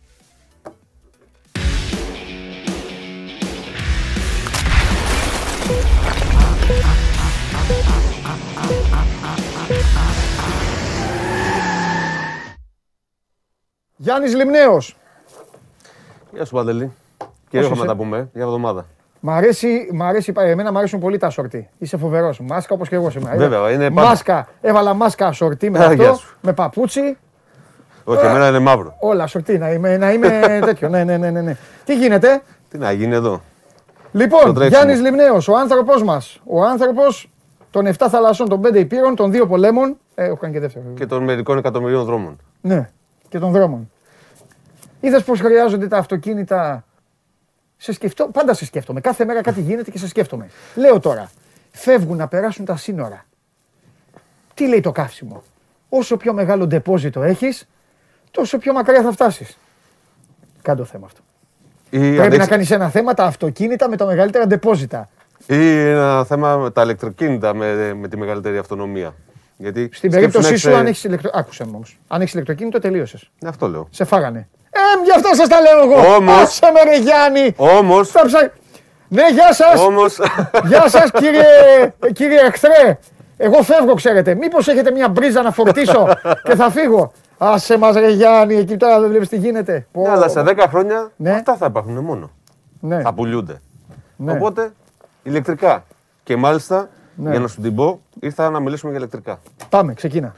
Και θα σου δείξω τρία παραδείγματα ε, που θα μας δείξουν γιατί τα ηλεκτρικά θα Ναι. διαδραματίσουν σημαντικό ρόλο τα αμέσως επόμενα χρόνια. Εντάξει. Από τώρα. Ξέρεις, Πείσε με. χτε- την προηγούμενη εβδομάδα Ναι. ε, ψηφίστηκε το Ευρωπαϊκό Αυτοκίνητο της Χρονιάς. Είναι ο πιο μεγάλος και πιο γνωστός θεσμός στην Ελλάδα, το Car of the Year. Και τον τίτλο πήρε ένα ηλεκτρικό, το Kia EV6 Αχα. ή EV6 όπως ε, θέλετε πείτε το. Το Αυτό είναι; σημαντικό είναι αυτό, ναι. Α, ωραίο Το αυτοκίνητο. οποίο είναι ήδη διαθέσιμο. Τριθέσιο, στην ε, Ολυμπιακό. τε- τριθέσιο, τρι- τρίποντο. Είναι, όχι, όχι, είναι Πού είναι τετράθυρο δεν το crossover. Έχει πίσω πόρτα που δεν φαίνεται Ναι, καλά. δεν έχει μεγάλες φαίνεται το φωτογραφίες, χέρι. θα Εντάξει, φαίνεται εντάξει, καλύτερα. εντάξει. Ναι. Ε, ήδη έχει έρθει στην Ελλάδα, πωλείται κανονικά. Έλα, πόσο; Ε, η τιμή του είναι 40. Δεν θυμάμαι τώρα, με πιάσα διάβαστο. Όμως θα, Εντάξει, μπω- σιγά μου. θα μπω στο Sport 24 να ψάξω Εντάξει. τις τιμές του και θα σου πω. Ε, τέσσερα όμως είπες μπροστά. το σημαντικό- Ε, Έχει τα λεφτά και του. το σημαντικό Ναι. δεν είναι ότι κέρδισε ένα ηλεκτρικό. Αλλά στους 7 φιναλίστ, τα 7 αυτοκίνητα δηλαδή που διεκδίκησαν τον τίτλο στην τελευταία φάση, από τα 7, τα 6 ήταν ηλεκτρικά. Και το 7ο στην γκάμα του έχει plug-in hybrid έκδοση. Δηλαδή έκδοση υβριδική η οποία μπαίνει στην πρίζα και φορτίζει και μπορεί να κινηθεί μόνο με ρεύμα. Αυτό δείχνει πού πάει το πράγμα. Σήμερα, τώρα και για τα επόμενα χρόνια. Να σου πω ένα δεύτερο. Υπάρχουν μάρκες στο μυαλό μας. Αεροπλάνο μέσα. Ναι, είναι, είναι πάρα πολύ ωραίο αυτοκίνητο. Πάρα πολύ ωραίο. Μόλις το πάρω για δοκιμή θα πάμε βόλτα. Εννοείται. Θα τραβήξουμε και βίντεο. Θα σε πείσω εγώ παίρνει ηλεκτρικό στο τέλος, θα δεις. Λοιπόν, και με τι θα το φορτίζω, ρε φίλε. Θα, μου, τα- θα έρχεσαι να με παίρνεις από παντού. Υπάρχουν, μωρέ, υπάρχουν λύσεις. Έλα, υπάρχουν ρε, λύσεις. για και πες θα μου. δημιουργηθούν πολύ περισσότερες. Υπάρχουν μάρκες που τι έχουν στο μυαλό μας λίγο πιο παραδοσιακές, πιο εξειδικευμένες σε συγκεκριμένους τομείς της αγοράς. Ναι. Παράδειγμα, Jeep. Τι σου έρχεται στο μυαλό; Off-road, ναι, περιπέτεια, το- το- ε, ναι, ε, ε, βέβαια, τι. στυλ, ε. Εμένα βρήκες, ναι. Ναι. Δες το πρώτο ηλεκτρικό αυτοκίνητο της Jeep. Πώς σου φαίνεται; Ε, κοίταξε, την έχω οδηγήσει στην εταιρεία, το ξέρεις. Την έχω στηρίξει. Για μένα είναι θεϊκή εταιρεία. Συγκλονιστικό. Δεν είναι πολύ όμορφο. Έτοιμο να το πάρει ο Αρναούτογλου να μπει στην Αγία Σοφιά είναι. Έτσι λοιπόν, όπως είναι. πρόσεξε να δεις. Είναι το πρώτο αμυγός ηλεκτρικό αυτοκίνητο της Jeep. Αποκαλύφθηκε προχτές. Ε, Τρομερό δεν αμάξι. ξέρουμε ακόμα λεπτομέρειες. Ωστόσο θα έρθει πάρα πολύ σύντομα στην αγορά. Αρχές του επόμενου χρόνου θα είναι διαθέσιμο να το Πω, αγοράσουμε. Συγκλονιστικό άμαξι. Ε, και έχει Για υπόψη μεγαλώστε ότι, το λίγο. έχει να δω υπόψη κάτι. ότι η Jeep δεν, δεν μπαίνει στην... ε, Αυτό όμως είναι τρίπορτο. Όχι. Τι όχι, ρε φίλε. Και πώς ανοίγει, ρε Δείξτε φίλε. την πίσω όψη. Με κουτουλιά ανοίγει. Την πίσω όψη, αν δεις έχει χειρολαβεί πάνω, δίπλα στην κολόνα. Α, Είναι κρυφή. Μήπως έχει. κο- Ναι, ναι, μήπως είναι στην κολόνα, ε. Μόλις παίξει η τρίτη φωτογραφία, η Καλά, πίσω θα θα το δείξουμε, δεις. Ε, έχει πέψει ότι ο Jeep μπαίνει στην ηλεκτροκίνηση, χωρίς όμως να ξεχνά τις off-road ε, αρετές στο Ναι. αυτοκίνητο της. Δηλαδή Ναι. Μπαίνει πολύ στοχευμένα, θέλοντας να διατηρήσει όλο αυτό που έχει χτίσει όλα αυτά τα χρόνια Ναι. με, το, με την off-road προσωπικότητα της μάρκα και των Ναι. αυτοκινήτων της. Άλλωστε η γκάμα Τα της Jeep ηλεκτρικά. σήμερα έχει, έχει Ναι. αρκετά plug-in μο- μοντέλα. Ναι. Μοντέλα δηλαδή που, με μπαταρία που μπαίνουν στην πρίζα φορτίζουν. Θα δείξετε ρε παιδιά. Περιμένω να δω και το αυτοκίνητο σε συνδυάζουν όλες τις βενζίνη τέτοια. Τι και κάνετε. ρεύμα. Δεν, δεν έχει άλλη; Δεν έχει άλλη. Α, είχα Ε, μια Γιάννη. πίσω, αλλά εντάξει. Οκ. Μάλλον, μάλλον την έφαγε το Gmail. Δεν πειράζει. Λοιπόν, ε, Θες όμως να δεις με τι θα κυκλοφορούμε στην πόλη; ναι, αλλά θέλω να σε ρωτήσω και τις βλακίες μου. Από ανταλλακτικά και από αυτά τα ηλεκτρικά αλλάζουν οι τιμές. Αλλάζουν. ε, πράγματα, ή είναι όλα είναι όπως Κοίταξε να δεις. Καταρχήν είναι πολύ πιο οικονομικά σε συντήρηση. Οκ. Δηλαδή το σέρβις ενός τέτοιου είναι πολύ πιο απλό. Δεν υπάρχουν μηχανικά μέρη, λάδια, φίλτρα, μπουζί. Τα τακάκια φθείρονται πολύ πιο αργά γιατί το αυτοκίνητο φρενάρει με τον ηλεκτροκινητήρα κυρίως και επικουρικά με τα φρένα. Άρα το σερβις είναι πολύ πιο οικονομικό. Το καύσιμο είναι πολύ πιο, πιο οικονομικό γιατί ακόμα και τώρα που ανεβαίνει η ηλεκτρική ενέργεια ανεβαίνουν παράλληλα και τα καύσιμα σε κόστος. Οπότε πάλι ε, Τι σήμα θα είχε αυτό το, το, το Jeep αυτό τώρα που έβγαλε στο ηλεκτρικό; τίποτα. Αυτή τη στιγμή μηδέν. Τίποτα, τα μηδέν. ηλεκτρικά δεν πληρώνουν τα κυκλοφορία. Αυτό σου λέω, Μηδέν. ναι. Όπως Προσπαθώ είπες να, τώρα, να, να καταλάβω με τον κόσμο δηλαδή ότι πράγματα τα οποία. Γιατί θα, το πρώτο πράγμα που σκέφτεται κάποιος είναι η τιμή. Ισχύει. Ναι, η τιμή είναι τσιμπημένη. Τι, και, μπράβο, τι γλιτώνει από όλα τα υπόλοιπα. Η τιμή δηλαδή. είναι υψηλή αυτή Ναι, τη στιγμή. ναι. Ε, θα ξεκινήσει τον Απρίλιο ο δεύτερος κύκλος του προγράμματος κινού με ηλεκτρικά με επιδότηση που θα φτάνει έως και 8.000 ευρώ. Με επιπλέον ε, benefits για τους νέους Ναι. 29 ετών ή για τους πολίτεκνου ή για τους ε, ΑΜΕΑ. Αχα. Ε, σίγουρα η τιμή είναι ακόμα ψηλή. Ναι. Και κάποιος που θα αγοράσει σήμερα ηλεκτρικό αυτοκίνητο δεν το παίρνει για να κάνει οικονομία. Το παίρνει σαν. Ε, γιατί έχει αυτή τη στάση ζωής που θέλει να προστατεύσει το περιβάλλον, Ναι. είναι μπροστά σε τεχνολογία, ε, θέλει να, να είναι πάντα με την καινοτομία. Αυτός αγοράσει σήμερα. Βέβαια ηλεκτρικό θα έχει και αυτοκίνητο. το λογαριασμό του ρεύματος μετά, ε, να αντιμετωπίσει. Ναι, αλλά όπως είπαμε. Εγώ όπως είμαι εδώ να τα λέω όλα. Όπως ανεβαίνει η ηλεκτρική ενέργεια, ανεβαίνουν και τα καύσιμα σε κόστος. Οπότε πάλι σωστά. το ρεύμα κερδίζει. Ναι. Οπότε κάποιος που θα πάρει σήμερα ηλεκτρικό αυτοκίνητο ε, μπορεί να το δεις σαν επένδυση και θα κάνει οικονομία, θα κάνει μια απόσβεση σε βάθος χρόνου. Ναι. Αλλά δεν είναι αυτός ο λόγος που θα το επιλέξει σήμερα κάποιος. Οκ. Σε 4-5 χρόνια όμως, όταν οι τιμές έχουν εξομαλυνθεί και όλα, η διαφορά μάλλον μεταξύ ηλεκτρικών και βενζινοκίνητων, πετρελαιοκίνητων κτλ., οι τιμές έχουν έρθει κοντά. Όχι γιατί θα φθήνουν πολύ τα ηλεκτρικά, αλλά γιατί ήδη τα βενζινοκίνητα και τα πετρελαιοκίνητα κρεβαίνουν. Θα ανέβουν. Οπότε θα συναντούν κάπου στη μέση. Αυτό πιστεύω. Μάλιστα. προσωπικά. Μάλιστα. Θες να δεις όμως με τι θα κυκλοφορούμε στις πόλεις; Ε, βέβαια θέλω. Με, με αεροπλανάκια, μη- τι είναι αυτό; Λοιπόν, αυτά ε, λέγονται τετράκυκλα. Ποιο Δεν είναι λέ- το μπροστά δεν- μέρος και ποιο το πίσω; Στα βαγόνι είναι. Έχει πλάκα. Σαν τον όμως. ηλεκτρικό είναι, ρε φίλε. Έχει πλάκα. όμως. Μικρός έψαχνα να βρω τον οδηγό εγώ. Έχει Στο- πλάκα. Ναι. Σκέψου ότι έχεις ένα τέτοιο αυτοκινητάκι. Εγώ έλεγα πώς γυρνάει το τρένο; Είναι μικρότερο από Smart. ναι. Μικρότερο από το πρώτο Smart. Ναι. Έτσι. Πόσο Ε, κάνει αυτό, πάμε να το πάρουμε. Τι είναι αυτό; Α, είδες. Έτσι ανοίγει. Ε, Εντάξει, Διθέσιο, έχει πλάκα, ρε φίλε. διθέσιο, ηλεκτρικό. Ναι. Φορτίζει σε τρεις ώρες την πρίζα του σπιτιού σου. Όντως. Κάνεις όλες τις μετακινήσεις στη, στην πόλη. Πιο γρήγορα το με τηλέφωνο, μηδέν, δηλαδή. με μηδέν κόστος. Ναι. Παρκάρεις παντού. Ναι, αυτό φαίνεται. Ευελιξία φοβερή. Ναι. Ε, ε, έχει Πάνω, στυλάκι. ε, ηλιό. έχει στυλάκι. Ναι, ναι, ναι. Ε, έξοδα μηδέν σου λέω έτσι. Με ρεύμα. Το διαμορφώνεις όπως θέλεις. Σαν- σαν παιδικό Χρώματα, είναι. σχέδια κτλ. Ε, ναι, πες, μα- ε, καλά, πες τα μου στο κουλουρά τώρα. Και Φτάσε τώρα στη η αγορά τέτοιων αυτοκινήτων Ναι. με, το δε, με το β κύκλο του κοινού με ηλεκτρικά θα ε, επιδοτείται με έως και 4.000 ευρώ. Γιατί αυτό κάνει πάνω από 4.000. Αυτό πρόσεξε να δεις. Αυτό δες το σαν ένα αναβαθμισμένο Ε, το σκούτερ. σούπερ μάρκετ δεν μπορείς να πας με αυτό. Να κουβαλήσεις Πώς δεν ένα, μπορείς. ένα, μια Μπορεί, σακούλα. Έχει χώρο πίσω. Έλα, να σου πω χώρο τι πίσω να φτιάξει τα τώρα. κάνουμε. ε. Αυτό είναι το πίσω. Το πίσω Αυτό που το βλέπουμε. παίρνεις αντί για Πρώτα ηλεκτρικό απ' όλα σκούτερ. είναι τη Citroën. Ναι, είναι Citroën. Εντάξει. Είναι Citroën AMI και μάλιστα θα αρχίσει να πωλείται ε, μέχρι τα μέσα του μήνα. Citroën του Μαρτίου. Ami, ε. Πατέρας μου κάποτε ήμουν μικρός. Το θυμάσαι το Ami Είχε 6? ένα Ami 8. AMI 8 είχε; Ναι. Α, μάλιστα. Είδες. Πολύ Να το. παλιά. Citroën AMI. Ηλεκτρικό, Έλα, ρε. προσιτό. Ναι. Θα κοστίζει όσο κοστίζει ένα ηλεκτρικό σκούτερ περίπου με την επιδότηση. Μην νομίζω ότι θα είναι. Δηλαδή η τιμή του θα είναι. Έλα, ρε. Δεν έχουν ανακοινωθεί ακόμα, αλλά τις περιμέ- περιμένουν τις τιμές του να είναι κάτω. Τι από έχει, έχω πάθει 10.000 πλάκα τώρα ευρώ. με αυτό. Έτσι. Και Λοιπόν, να πάμε όλοι να πάρουμε ένα τέτοιο. Τελειώνεται. να γεμίσει ο Αντί να για γεμίσουμε σκούτερ, τέτοια. παίρνεις ένα τέτοιο, δεν βρέχεσαι, δεν κρυώνεις. Ναι.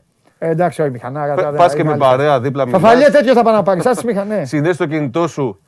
Ναι. Συνδέσει το κινητό σου, έχεις χάρτες, έχεις μουσική, έχεις τα πάντα. Ναι. Τι Και άλλο στην θέλεις; τελική έτσι όπως είναι, παιδιά, και να μείνω δεν με πειράζει, το παίρνω μαζί μου. Μα δε, τι να μείνεις. Είναι... Το παίρνω παραμάσκαλα και φεύγουμε. Playmobil είναι ρε φίλε.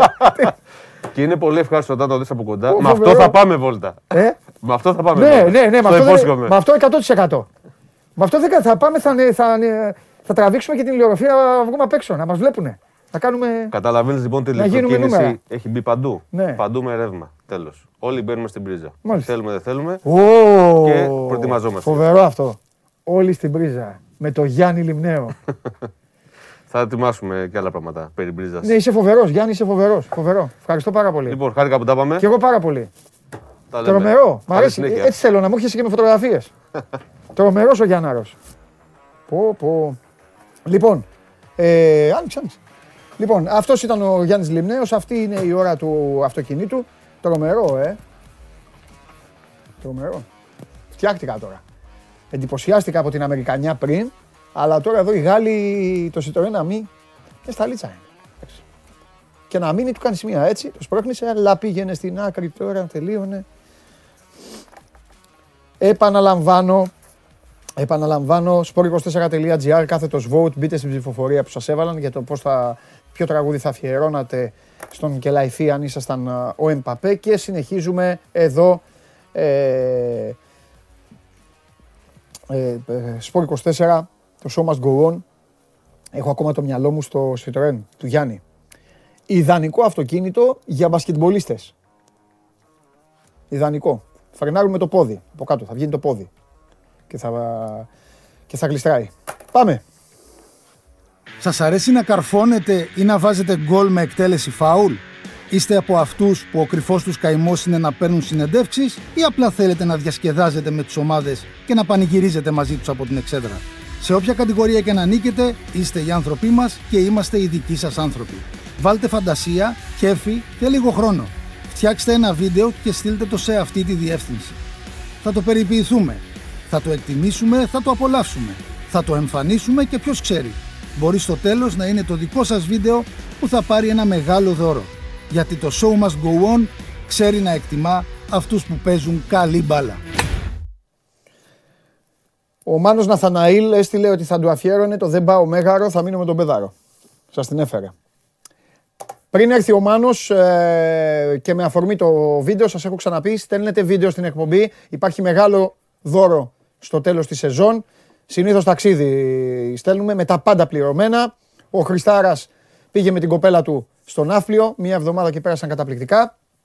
Κάντε το και δεν θα χάσετε. Ήρθε λοιπόν ο Κωνσταντίνος, έφτιαξε ένα φοβερό βίντεο. Ο Κωνσταντίνος πήρε την προηγούμενη Παρασκευή, κέρδισε το ένας με έναν εδώ το διαγωνισμό, το παιχνίδι που υπάρχει στο Σώμα Go απέναντι στον Κωνσταντίνο Μπατζή και πήρε τη συλλεκτική φανέλα από το Final Four του κυπέλου. Το πήγε, ανοίγει την πόρτα, τον περιμένει η γυναίκα του η Δέσποινα και όλα τα υπόλοιπα στην οθόνη σας και ακούστε τη Δέσποινα τι γλέντι του έκανε. Πάμε. Οπ, ήρθε το δώρο μου. Τι δώρο σου, εγώ το κέρδισα. Εγώ έπαιξα, εγώ το κέρδισα. Τι να το κάνεις αυτό το δώρο, να θυμάσαι ότι δεν βάλατε πόντα το τελευταίο δεκάλεπτο; Έλα, ντε, τώρα μου πας. Γι' αυτό θα γίνει Ολυμπιακός ο γιος μας. Για να κερδίζει. Παναθηναϊκός θα γίνει το παιδί, όπως ο μπαμπάς του. Δεν φορά κόκκινα. Να δω. Α, Είναι και στο νούμερό μου νομίζω, ε. Δεν το κάνεις εσύ. Να θυμάμαι τη νίκη μου και το κύπελο που σήκωσα. Τέλος πάντων, το παιδί Παναθηναϊκός θα γίνει, ό,τι και αν λες εσύ. Λοιπόν, Παντελάρα, να βάλουμε κάποιον ε, αντικειμενικό να διαλέξει. Τι να γίνει το παιδί μας. Παναθηναϊκός ή Ολυμπιακός. Βάλτε και πώς το σώμα στο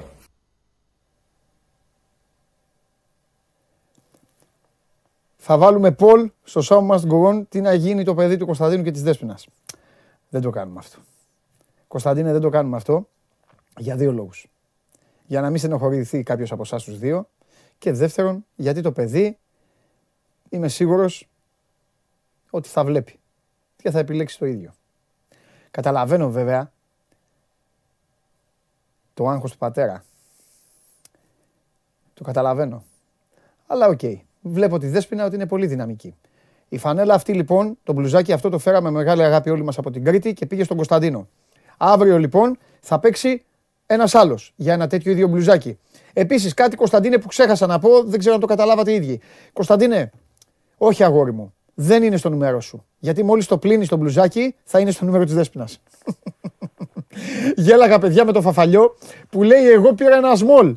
Εγώ πάρει το έδωσα. Πήρα ένα σμόλ. Παιδιά, το μπλουζάκι αυτό μόλις ε, πλη... γίνει τόσο. Φαφαλιό έδωσε στο παιδί τώρα. Τέλος πάντων. Προχωράμε. Ε, Κωνσταντίνε, Δέσποινα.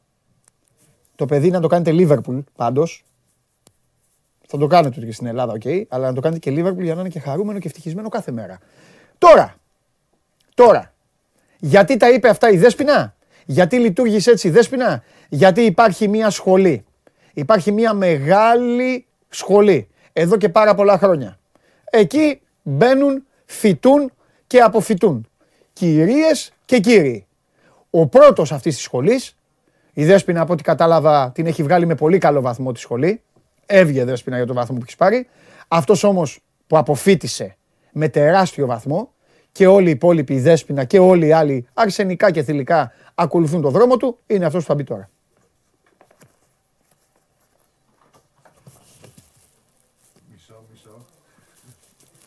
Γιατί, τι κάνει, μιλάει με... Λοιπόν, τι- ναι, ε, Βάλε πάλι το βίντεο. Βάλε πάλι το βίντεο και μόλις, μόλις, μόλις είναι η απάντηση της Δέσποινας, κόφτε το. Βάλε το βίντεο. Και μόλις, μόλις απαντήσει η Δέσποινα, μετά κόφτε το. Δώ- Δώστε με εμένα. Πάμε. Ή μάλλον αφήστε μου τον ήχο. Δώστε μου και ήχο. Οπ, ήρθε το δώρο μου. Λοιπόν, Δεν δώσε, εγώ το κέρδισα. Απαντάει. Εγώ το ξέρω, το κέρδισα. σωστά. Τι να του κάνεις αυτό το δώρο, να θυμάσαι ότι δεν βάλατε πόντα το τελευταίο δεκάλεπτο; Φάει το.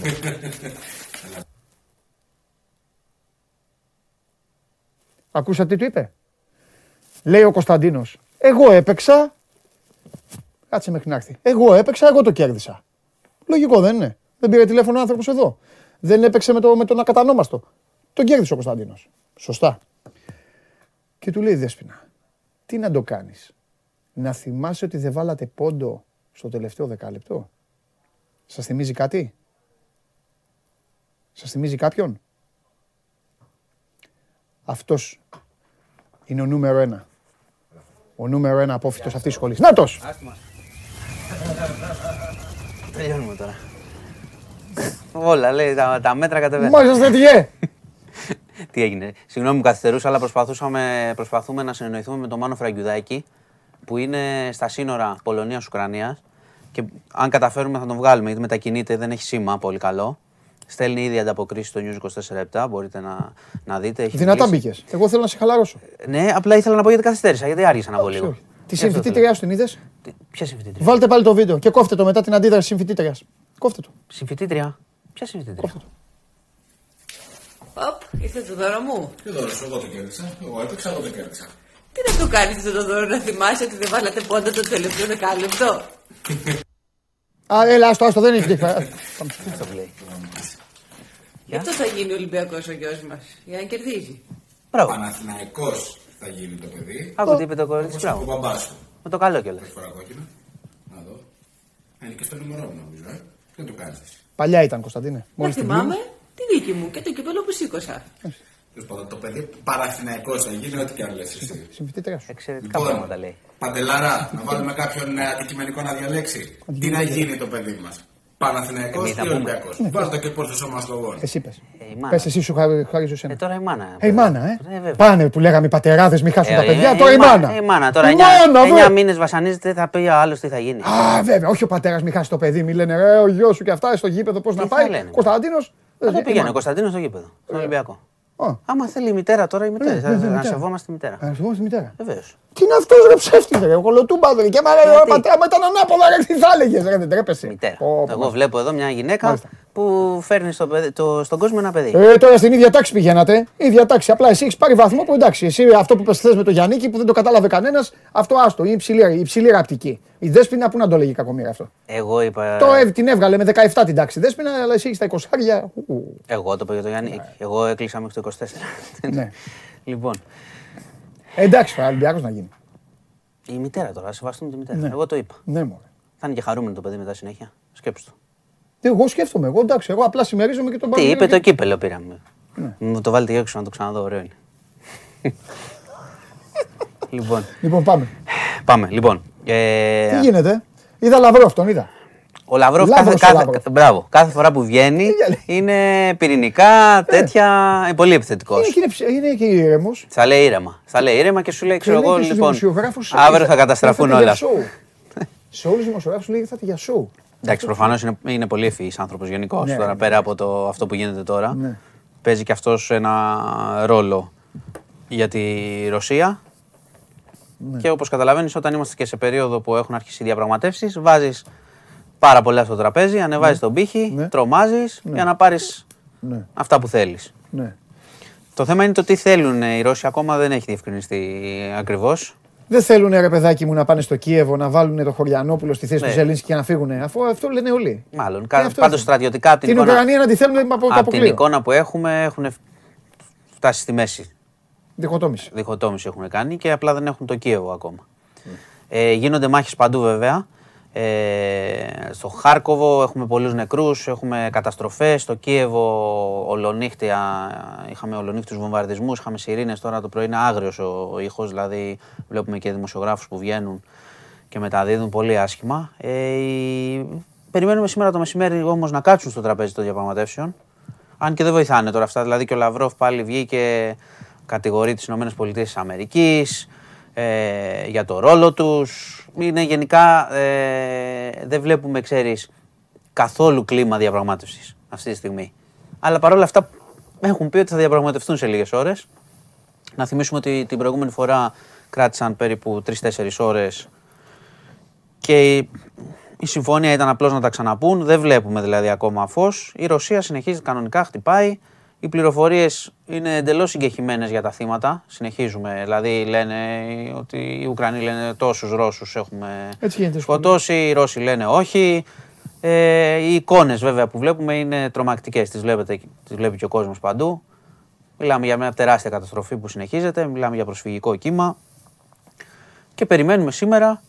Δεν έχει αλλάξει κάτι δηλαδή ε, δραματικά σε σχέση με αυτό που, το, το δράμα που ζούμε έτσι κι αλλιώς. Να πούμε ότι έφυγαν και οι Έλληνες χθες είδες από τη Μαριούπολη ε, με την αποστολή που λέγεται, η επιχείρηση λέγεται Νόστος 3 και συνεχίζεται η πορεία τους για να βγουν από την Ουκρανία. Ε, είναι και αυτό, ξέρεις, αρκετά επικίνδυνο με αυτό που γίνεται, έστω και, και κατά, τύχη, κατά τυχαία μπορεί να γίνει κάτι όταν παντού πέφτουν ρουκέτες, βόμβες, εκρήξεις κτλ. Αλήθεια.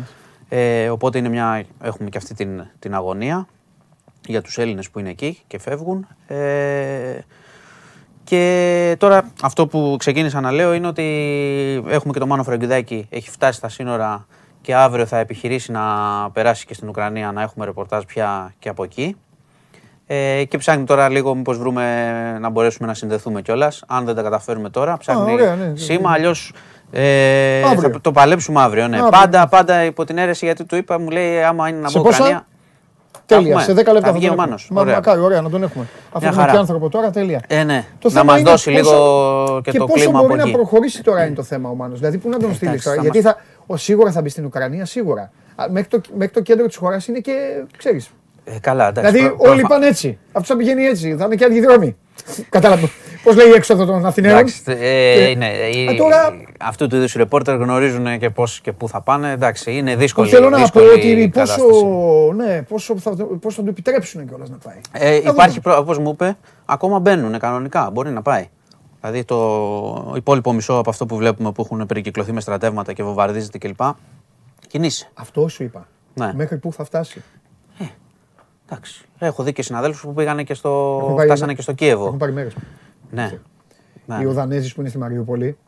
πάει Που πριν. έφευγε τώρα με την ε, αποστολή. Φύγαν αρκετοί τώρα; Εγώ είδα και άλλο συνάδελφο Τους που είδα και πήγε στην προς ΕΡΤ το, είδα που έναν πήγε προς άνθρωπο το Κίεβο. που Ναι. ήταν Και τώρα στο στο- Sky νομίζω είδα Ήταν έναν στο στούντιο της συνάδελφο. ΕΡΤ και έλεγε πώς μπήκανε; Εντάξει, θα το δούμε. σε ένα Θα- πούλμαν ε, της θα- ρωσικής θα- πρεσβείας. Θα το δούμε, θα το δούμε. Όσο καλύτερα μπορούμε να έχουμε εικόνα πια από Βέβαια, εκεί, βέβαια, βέβαια, βέβαια. θα το επιχειρήσει ο Μάνος. Ε, αυτή είναι η κατάσταση τώρα. Οδοφράγματα στείλουνε. Ε, Κοίτα, η αντίσταση- Νταλίκες βάζουνε. Η ό,τι βρούνε. αντίσταση, υπάρχει η αντίσταση. Η αντίσταση είναι στεναρή. πέρα από τις προπαγάνδες κτλ. Είναι είναι. αυτό που δεν Ε, δεν περιμένανε. περίμενε. Μπράβο. Αυτό που δεν περιμένανε και το που όπως η πρώτη εικόνα που είχαμε δεν την περιμέναμε κι εμείς έτσι. Από την πρώτη μέρα δηλαδή που ξεκίνησε, την Πέμπτη που είχε ξεκινήσει. Γιατί έχουμε συμπληρώσει τώρα Πέμπτη με Πέμπτη. Όλοι λέγανε το Σαββατοκύριακο έχει τελειώσει. Ναι. Αλήθεια. είναι. Αλλά στο Κίεβο τελικά η άμυνα ήταν ε, δυνατή και φαίνεται. Τώρα ξέρεις.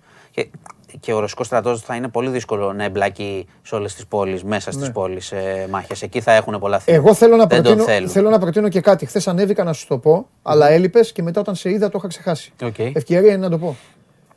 Μπείτε στο News 24-7 και διαβάστε. Κάντε μου τη χάρη. Είναι λίγο μεγάλο. Διαβάστε. Το έχει γράψει ο Κώστας Μανιάτης, ο οποίος ουσιαστικά μεταφράζει τον Αμερικάνο, ξεχνάω το όνομά του, ε, ένα- ε, έναν Αμερικάνο ειδικό σε, Ποιον λες, σε ε, τέτοιες δεν θυμάμαι καταστάσεις. ποιον λες. Το κείμενο λέγεται «Γιατί ο Πούτιν θέλει το Κίεβο». Α, όχι, γιατί- όχι αυτό που. Γιατί έχουμε βάλει και έχω χάσει και εγώ την μπάλα αυτό. Όχι αυτό που λέει γιατί δεν ε, το κατέκτησε τις πρώτες μέρες. Όχι, όχι, όχι. Α, Γιατί εντάξει. θέλει το Κίεβο ο Πούτιν. Ένα μεγάλο, Ναι, ναι, πολύ ναι, μεγάλο δείτε το, κείμενο, δείτε το οποίο γράφει τα πάντα. Γράφει αυτός ο άνθρωπος, λέει αυτός ο άνθρωπος, τον οποίο μάλιστα λέει ότι οι Αμερικάνοι άρχισαν να τον παίρνουν σοβαρά και στο Λευκό Οίκο μετά τις πρώτες αναρτήσεις. Σιγά σιγά, γιατί βλέπαν όλα αυτά τα οποία προανήγγειλε, Ναι, ναι, έβγαιναν να βλέπουν. Και λέει αυτός ο άνθρωπος ότι το κλειδί είναι το εξής. Ο Πούτιν δεν περίμενε την, α, την αντίσταση, αλλά και οι Ρώσοι δεν έχουν χρησιμοποιήσει τίποτα ακόμα από αυτά που μπορούν να χρησιμοποιήσουν.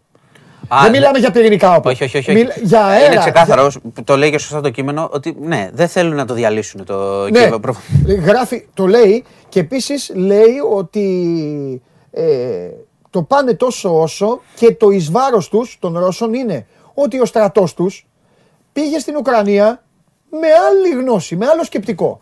Αυτοί περίμεναν ότι θα τους δίνανε λουλούδια, τους είχαν πει ότι πηγαίνετε Το είπαμε εκεί, από την αρχή. θα σας υποδεχθούν, θα σας κάνουν και έχουν πάει και, και ξέρεις, είναι σε δύσκολη θέση τώρα. Γιατί η τεχνολογία, μάνο, όταν ο άλλος κρύβεται στο μπαλκόνι του, είναι στο μπαλκόνι του και τραβάει με το τηλέφωνο εσένα και εγώ έρχομαι απλά και σου λέω, τι κάνεις εδώ, ρε φίλε, σήκω φύγε. Και δεν μπορεί να μου κάνεις κάτι. Ξέρουν ότι.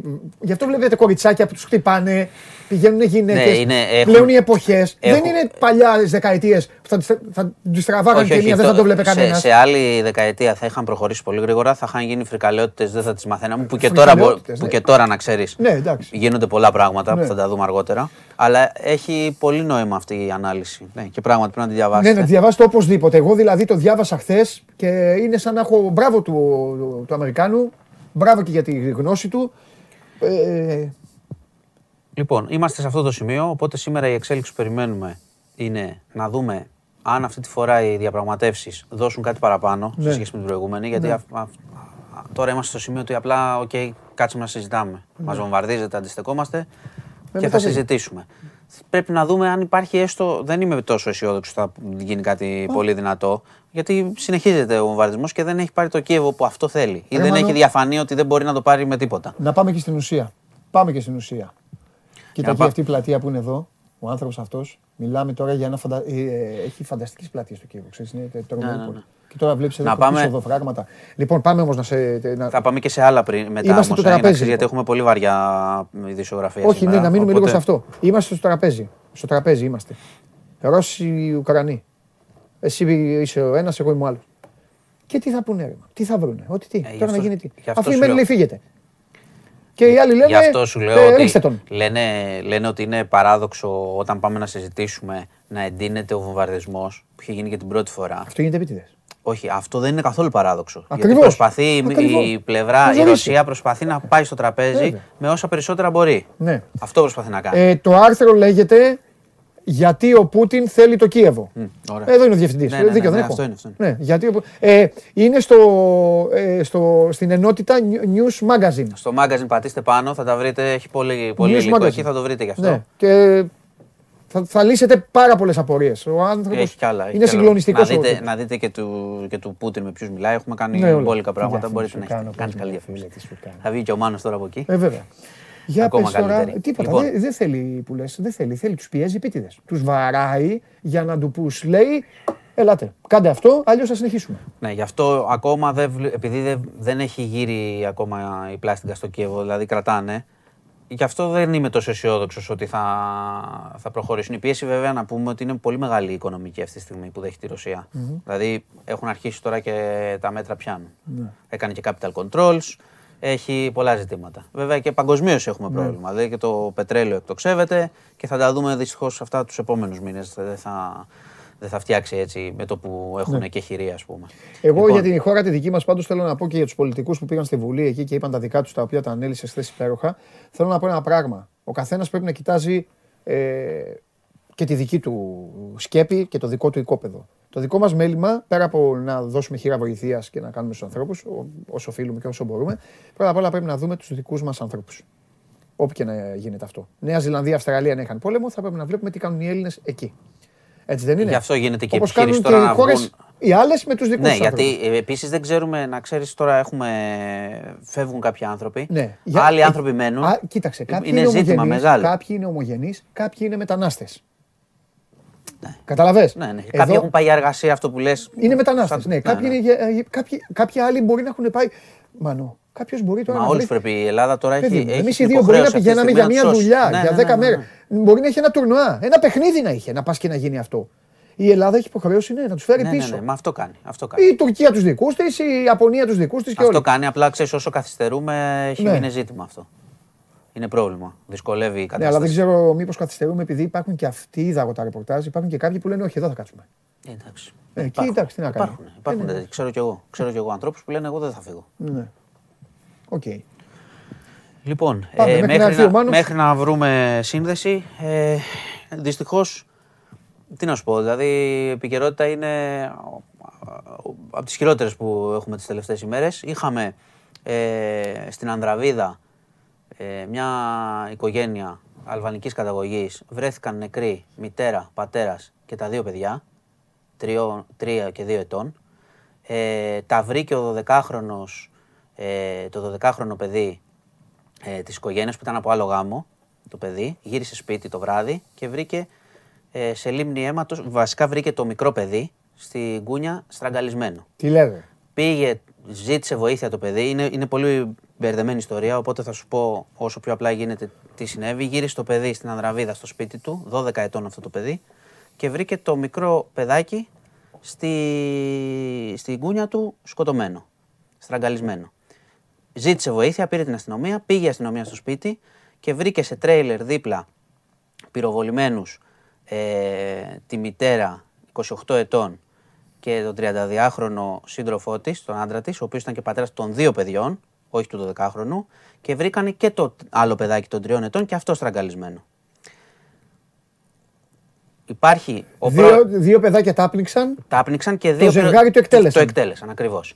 Τα, τα και τα βρήκε ο γιος της μητέρας. τα βρήκε, μπράβο. Ο πρώην σύντροφος της ε, μητέρας Πού είναι αυτός; ε, έχει ερευνηθεί και σύμφωνα με πληροφορίες έχει άλλοθι. Οκ. Εργαζόταν ο άνθρωπος. Οπότε θα πρέπει να πάει να πάρει και το 12χρονο, είναι σε σοκ το παιδί. οκ. Και τώρα οι έρευνες είναι προς πάσα κατεύθυνση. Κάποιες κάμερες έχουν πιάσει μια κίνηση τα ξημερώματα της προηγούμενης Φύγανε οι νύχτα. περί αυτοχειρίες και τέτοια, έτσι, φύγανε. Μήπως έκανε Όχι, από όχι, τους γιατί δύο είχαν έκανε... μετακινηθεί, είχαν μετακινηθεί, σου λέω, από το σπίτι, είχαν μετακινηθεί σε άλλο χώρο. Ναι. Πιθανότητα προσπαθούσε να το κρύψει λίγο το έγκλημα, όποιος το έκανε.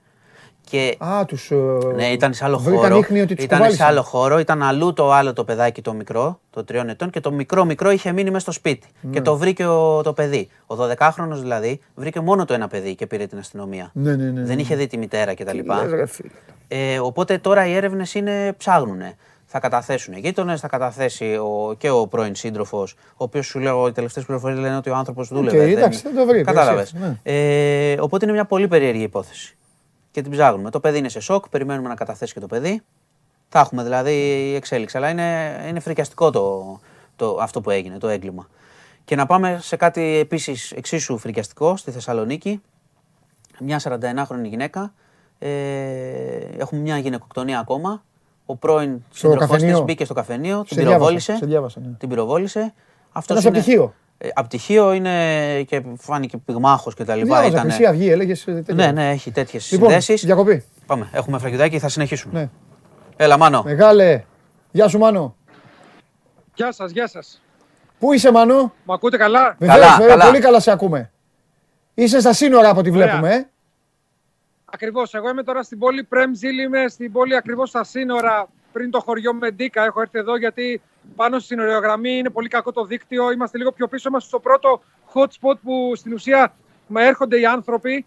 Ε, μόλις περνάνε τα σύνορα, τους, ε, τους φέρνουν εδώ αρκετούς με τα λεωφορεία δηλαδή και κατεβαίνουν ε, για να γίνει μια πρώτη διανομή. Ε, θα σας δείξω τώρα, γυρίσουμε την κάμερα. Ναι, ναι, ναι, δείξε ό,τι θέλεις. Με κάνε παιχνίδι μόνος σου, Μάνο, ό,τι θέλεις. Καταρχάς, εδώ ε, ε, αυτό που βλέπετε είναι εθελοντές που έχουν έρθει από όλο τον κόσμο. Δεν ξέρω πόσο καλή είναι η εικόνα και το αν καταλαβαίνετε. Μιλάμε για τρομερά πολλές προσφορές σε υλικό, σε φαγητά, σε, σε παιχνίδια για τα παιδιά, σε κάρτα SIM, κάρτες SIM μοιράζουν δωρεάν εδώ. Ε, όπως βλέπετε έχουν έρθει από διάφορες, από διάφορες χώρες. Έχει γίνει τρομερή οργάνωση και από το πολωνικό κράτος βέβαια. Ε, αυτό θα σας πω αμέσως γιατί έχω πραγματικά από χθες έχω εντυπωσιαστεί από την Κρακοβία που έφτασα δηλαδή. Εδώ είναι, εδώ είναι δομή κρατική το κομμάτι αυτό, δηλαδή το, έχουν, το έχει οργανώσει το πολωνικό κράτος. Και πολύ γρήγορα, Μάνο, ε. ε.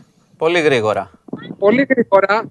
Να σας πω μόνο ότι το, τι εντόπισα εγώ στην Κρακοβία χθες ε, που δεν το πίστευα δηλαδή όταν μου το είπαν οι άνθρωποι. Καταρχάς ε, θα δείτε και πολλούς που κρατάνε διάφορα πανό. Είναι μεμονωμένοι, σε πολύ μεγάλο βαθμό είναι μεμονωμένοι άνθρωποι που έχουν έρθει από διάφορες χώρες. Χθες μίλησα με έναν από την Νορβηγία που μου λέει το έβλεπα, είπα ότι δεν γίνεται να μην κάνω κάτι. Έγραψε ένα στάτου στο Facebook που μαζεύτηκαν 15.000 ευρώ και 11 αυτοκίνητα και έχουμε έρθει εδώ για να πάρουμε ανθρώπους και να τους πάμε στην Νορβηγία. Αυτό έχει γίνει από Τσέχους, από Δανούς. Δηλαδή, χθες το βράδυ εδώ η κατάσταση ήταν πώς σαν να σε Μουντιάλ. Άλλοι φοράγανε και, ε, καπέλα από την Τσεχία, αυτά τα ποδοσφαιρικά, φωνάζανε ε, παίρνουν τους ανθρώπους σε διάφορες χώρες και επειδή έχουν, οι άνθρωποι που έρχονται από την Ουκρανία έχουν γνωστούς σε διάφορες χώρες και μπορούν να τους μεταφέρουν αυτοί, αλλά και όσοι δεν έχουν, τους προσφέρουν σπίτι. Ε, Σας έλεγα για το πολωνικό κράτος, λοιπόν. Ε, στην Κρακοβία μου λέει, μπαίνω σε ένα περίπτερο και μου λέει ένας εργαζόμενος εκεί, του λέω είναι ΜΚΟ εδώ η κατάσταση ή από την κυβέρνηση. Μου λέει δύο εβδομάδες πριν ξεκινήσει η εισβολή, επειδή γνωρίζαμε την πιθανότητα, Είχαμε, είχε αρχίσει η κυβέρνηση και έκανε καταγραφή πάνω σε, ε, έκανε καταγραφή σε άδεια διαμερίσματα σε φοιτητικά σπίτια που είχαν αδειάσει και σε εθελοντές που είναι διατεθειμένοι να φιλοξενήσουν πρόσφυγες. Φτιάξαμε μια βάση δεδομένων και τώρα έχουμε αυτή τη βάση και με το που τους υποδεχόμαστε προσπαθούμε να τους μοιράσουμε σε αυτά τα σπίτια.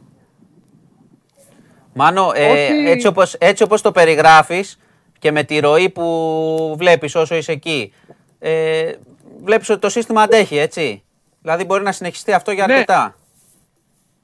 Νομίζω, εγώ έχω την εικόνα ότι με, με δεδομένο ότι έρχονται και αρκετοί, όπως σας είπα, από άλλες χώρες που τους παίρνουν και τους μεταφέρουν τους ανθρώπους σε άλλα σημεία, δηλαδή από εδώ, από εδώ ακριβώς που είμαστε, πριν λίγο έφευγε ένα λεωφορείο για Τσεχία.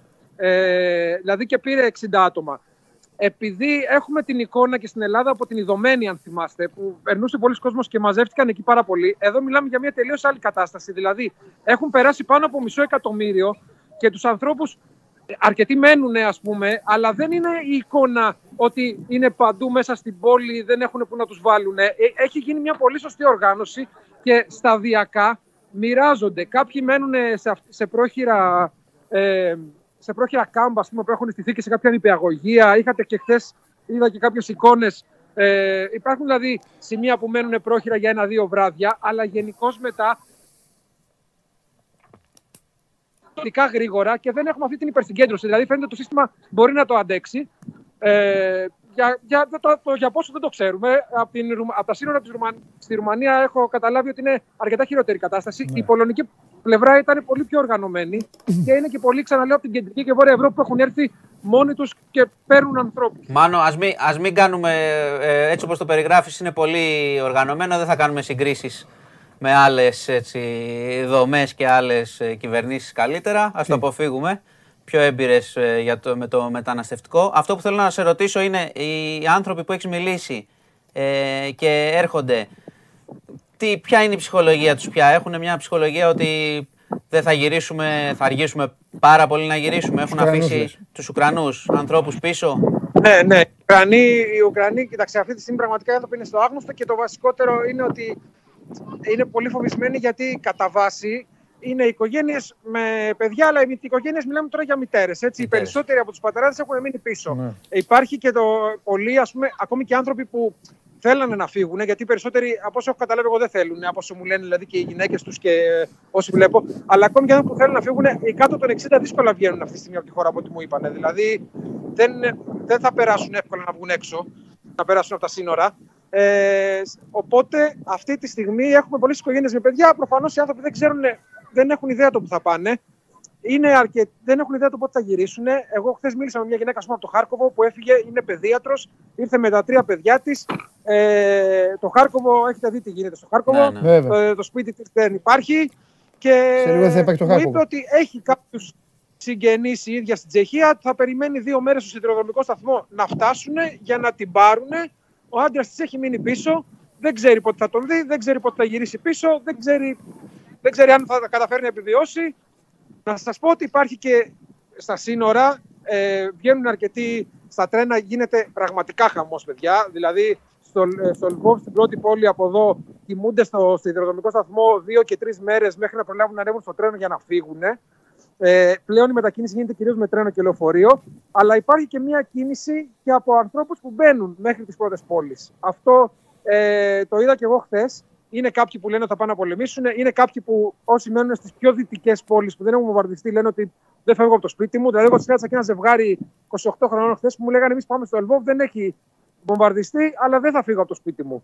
Ε, υπάρχουν και κάποιοι λίγοι, θέλω να πω, που μπαίνουν μέσα, που εσύ το βλέπεις και σου φαίνεται λίγο τρελό, γιατί δεν είναι. Λες, του λες που πας, ας πούμε, αλλά υπάρχει και μια τέτοια κίνηση στο, και, στο, και στα τρένα και στα σύνορα. Μάλιστα. Ωραία. Μανώ, σε αφήνουμε. Θα τα πούμε αύριο. Λογικά αύριο σε βλέπω να τα λέμε από Ουκρανία. Και εγώ έτσι με βλέπω, για να δούμε. Να προσέχεις και θα τα Γεια σου, πούμε. Μάνο. Γεια σου Ευχαριστούμε, Μάνο. ευχαριστούμε. Γεια σου Μάνο, να περνάς καλά. Τέλος να πάντων. περνάει καλά. Ε, εντάξει, αυτό ήταν παιδιά τώρα το τελευταίο. Το τελευταίο. Εντάξει, κάτσε ρε ματίκα ήσυχα. Κάτσε ρε, εντάξει ρε παιδιά. Καλά. Ήταν η δύναμη της συνήθεια το τελευταίο. Σηκωθήκαν μέσα, μέσα όλοι. Εντάξει. Δεν, την καθαρή Δευτέρα θα πετάξω κι εγώ άιτο. Εντάξει. Έκανα κι εγώ αυτό που κάνετε εσείς. Εντάξει, του είπα θα να προ- περνάει καλά, να προσέχει, του είπα Θα, του θα παιδιού. ρε. προσέχει, θα Να πάρει, περνάει θα καλά, τι πάρει, να του θα πω. πάρει τώρα τι- και, και αυτό στην Αμέσως. κατεύθυνση που περιέγραψε Να τα κάποια, βάλετε κάποια, μαζί μου. κάποια στιγμή. Εγώ είχα φροντίσει, κύριε Χωριανόπουλε, εγώ το λέω πάντα. Έχω πάει σου, έχω πει καμιά δεκαπενταρία φορές στην Πολωνία. Πριν γίνουν όλα αυτά, σου είχα πει. Είναι φοβεροί, είναι απίθανοι. Καταλαβαίνω ότι κακοί, κακοί παν- παντού υπάρχουν, αλλά εγώ κακό Πολωνό εκεί δεν συνάντησα σε πέντε πόλεις που Δε- πήγα. Τώρα ποτέ. να σου πω την αλήθεια, δεν Είναι- μιλάμε για το κακό καλό Όχι, Πολωνό. όχι. Εδώ μιλάμε για το οργανωμένο Είναι η Πολωνό. χώρα. Ναι, α, μπράβο, Ε, εκεί θα ε, καταλήξω. ε, είναι η χώρα η Έτσι όπως τα οποία από ο Μάνος δηλαδή, να τους φέρουμε να είναι η ανοίγουν την χώρα Αττική που Οδό. Θα έχουμε- καταστράφηκε είχαμε περισσότερο από κάθε άλλη και το ξέρεις πολύ καλά αυτό ιστορικά στο δεύτερο παγκόσμιο και στάθηκε στα πόδια της. Και όταν είχαν το μεγάλο με φώτο γκρέι γυαλί δικτάτορα Βόιτσεκ Γιαρουζέλσκι, το Λεχ Βαλέσα με το μουστάκι, να τσακώνονται όλα αυτά, παρόλα αυτά τότε που είχαν όλα αυτά τα θέματα συνέχισαν να, να φτιάχνουν, κατάλαβες, να φτιάχνουν τη Πάντως, φιλοσοφία είδες- τους ως λαός. είδες τι σου, είπε- ή σου, ή σου είπε Άκουσες. κάτι πάρα, πάρα πολύ σημαντικό ο Μάνος. τι μη ήταν, Δύο εκεί. εβδομάδες πριν Αυτό. στην πιθανότητα είχαν, πιθανότητα. είχαν χαρτογραφήσει το πού θα τους πάνε. Όχι, είχαν βρει Τα σπίτια. τα άδεια ναι, ναι, σπίτια. ναι, ναι, ναι. Τα άδεια σπίτια. Και τώρα εγώ έχω να ρωτήσω εδώ τους τηλεθεατές και τις τηλεθεάτριες. Ξέρετε κανένα άδειο σπίτι στη γειτονιά σας; Α, μόνο αυτό ρωτάω έτσι. Στην πολυκατοικία σας, ξέρετε ποιο σπίτι είναι άδειο; Αυτό. Εμείς, να ξέρουμε. Ξέρεις, όχι. Εντάξει. Ο Πολωνός γνωρίζει αυτή τη στιγμή. Τέλος πάντων, γνωρίζει Γιατί αυτός του που έχουν πρέπει να πει- γνωρίζει το Ναι, σύστημα. όχι. ότι, ότι θα τους στείλω εκεί. Είδες όχι, πώς τώρα, ξέ- γίνεται. τώρα ξέρουν και οι πολίτες. Είδες πώς γίνεται. Ξέρουν και οι πολίτες. ότι κοίτα, αν έρθει ο Ουκρανός εδώ, βοήθησέ τον, σε αυτήν εκεί την πολυκατοικία, έχει τρία διαμερίσματα άδεια. Πες του να πάει. Έτσι γίνεται όμως για να μην. Γιατί αλλιώς, Εντάξει. αν ήταν με άλλου είδους οργάνωση, θα ήταν εκεί όλοι μαζεμένοι γύρω από το Μάνο όπως το είδες. Ούτε οργάνωσε τίποτα. Τα παιδάκια κάτω κλπ. Ε, λοιπόν, οκ. Δεν είμαι, εγώ διαφωνώ μόνο μαζί σου σε, σε τι. Βγάζεις λίγο την, την ελληνική πίκρα. Δεν είμαι υπέρ των... συ- Να σου πω γιατί. Εντάξει, κάθε λαός έχει και την κουλτούρα του. κάθε λαός αντιμετωπίζει Έχουμε όμως, τα ωραία. Είμαστε, ε, όχι, είναι γνωστό ότι είμαστε πιο, εγώ έχω- πιο χαλαροί τύποι. Ποιο; Αντιμετωπίζεις όμως ένα ζήτημα, αυτό Ναι. που αντιμετωπίζει τώρα η Πολωνία εκεί, εσύ το έχεις χρόνια και Ναι. συνέχεια. Δηλαδή θα έπρεπε να Ναι. έχεις μια άλλη οργάνωση. Διαχρονικά το λέω. Δεν είναι τώρα η σημερινή δίκιο. κυβέρνηση μόνο. Θα έπρεπε διαχρονικά να υπάρχει ένα σύστημα που να κάνει αυτό το πράγμα. Έχεις δίκιο. Και για να μην ταλαιπωρούνται οι πρόσφυγες και οι Νομίζω μετανάστες θα και για να έπρεπε μην να υπάρχει- ταλαιπωρούνται και οι τοπικές κοινωνίες. Εγώ νομίζω ασχέτως Έχει κυβερνήσεων σημασία. και πολιτικής θα έπρεπε να υπάρχει ένας οργανισμός στη χώρα μέσα. Κάθε χώρα, κάθε χώρα όμως βλέπεις Ε, ότι ναι. γίνεται. Εμένα ξέρεις ποιο είναι το. Η πίκραξη ποιο είναι. Ότι γίνεται. Ότι δεν κάνουν κάτι μαγικό αυτοί. Μα σου το ξαναλέω, σε πέντε χρόνια έφτιαξαν ξανά τη χώρα τους. Θα ήταν Ναι. δύσκολο για αυτούς λοιπόν σε δύο εβδομάδες αυτό σου λέω. να βρούνε και τις Δηλαδή, όταν, και τα είναι, κενά. όταν είναι μια κυβέρνηση, να παίρνει ένα παράδειγμα από κάπου. Να, Ναι. να πει πώς το κάνεις αυτό; Ναι. Ρώτα.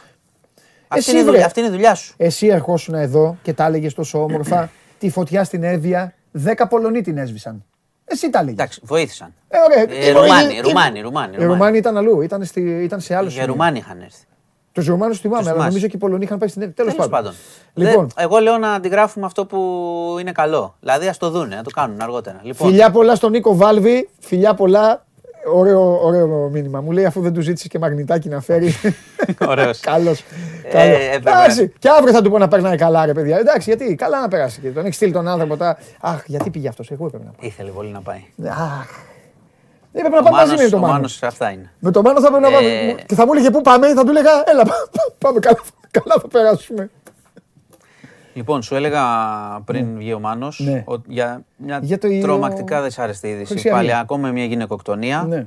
Ναι. αυτά τα είδαμε μετά στο προφίλ. Δεν είναι, και, ε, δεν, δεν είναι αυτό το πρωτεύον, Όχι, αλλά παιδί μου, είναι, ναι, εντάξει. είναι και αυτό όμω. Εκεί είχαμε μείνει, απλά αυτό λέω. Ναι, ένας τύπος, ας πούμε, ο οποίος είχε, ανεβα... είχε κάνει και μια ανάρτηση ότι δεν φοβάται το θάνατο και κάθε για τον επόμενο αγώνα κτλ. Και, και όλοι νομίζαν ότι αναφέρεται σε κάποιο αγώνα που θα δώσει, γιατί ήταν και MMA, πυγμάχος τώρα Ναι. τι ήταν. Ναι. Και πήγε λοιπόν, πήγε στο καφενείο, είχε χωρίσει ε, με αυτή τη γυναίκα, δικαίωμά της να τον χωρίσει. Οκ. Πυροβόλησε, τη- τη- η, κο- η γυναίκα κατέληξε μετά, την πήγαν στο νοσοκομείο, τραυμάτισε και, τραυματίστηκε και η 17χρονη κόρη της μαζί και αυτός αυτοκτόνησε μετά. Λοιπόν, άλλη μια γυναικοκτονία, είχε χωρίσει ε, η γυναίκα, είχε προσπαθήσει να απομακρυνθεί. Τέλος πάντων, επειδή βλέπω κάνουν διάφοροι τέλος πάντων ταΐδες, ε, πυροβολούν και αυτοκτονούν, ας αλλάξουν τη σειρά κάποια στιγμή. να ηρεμήσουμε. Ξέρω εγώ. Τι Μάνο να σου μου, πω πλέον. Εκνευρίστηκες. Τι να σου πω πλέον με αυτό το πράγμα. Επηρεασμένος Κάθε- από τον πόλεμο κάθε είσαι, Μάνο μήνα- μου. Μα κάθε μήνα τώρα Ναι. και να έχει. ε, και να φεύγει η γυναίκα, να χωρίζει, να προσπαθεί να φύγει, να κάνει τη ζωή της. Πού να το καταλάβω, δεν μπορώ να το καταλάβω αυτό το πράγμα. Άλλη μία γυναίκα χάσαμε. Λοιπόν, Λοιπόν, έχουν ξεκινήσει οι Έλληνες από Μαριούπολη, Ντα- ε, Ντόνετσκ και όλα αυτά και Επιστρέφουν. πηγαίνουν στην Οδυσσό. Και αυτή τη στιγμή είναι καθοδόν. ναι, ναι, ναι, Με- και από χθες. Με ό,τι μπορεί αυτό. να- Ναι, υπάρχει ο κίνδυνος, ελπίζουμε όλα να πάνε καλά. Δεν είναι, δεν είναι απλό αυτό. Λοιπόν, Φιλιά. γεια σας. Μπείτε στο News 24-7, έχουμε εξελίξεις. Τώρα αθλητικά δεν έχω να σου πω. Τίποτα. να αλλάξει Δεν σειρά. χρειάζεται. Τι, Να αλλάξει σειρά, λέω. Φοβερή τα κάνεις. φεύγω. Λοιπόν, Εκνευρισμένος. γεια σας. Δεν είναι αυτό το πράγμα πλέον. Κάθε μήνα να σκοτώνεται μια Έχεις τα γυναίκα δίκια σου, Μανώ, επειδή έχεις τα δίκια χώρισε. σου. Έχεις τα δίκια σου. Εντάξει. Λοιπόν, έχουμε αλλαγή.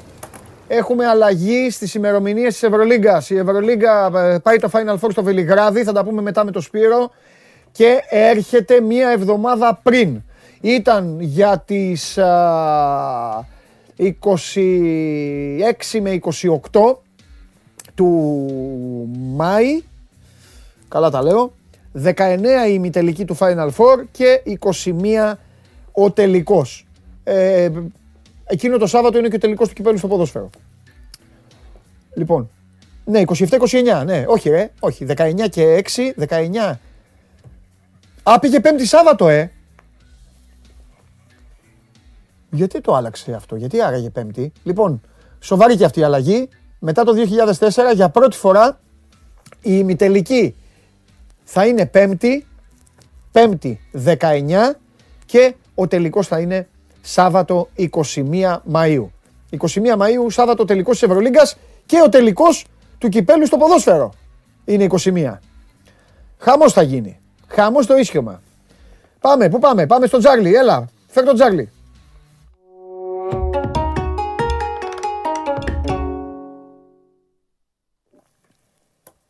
Χαμός άμα πάει ο Ολυμπιακός. Αν δεν πάει ο Ολυμπιακός, ήρεμα θα είναι.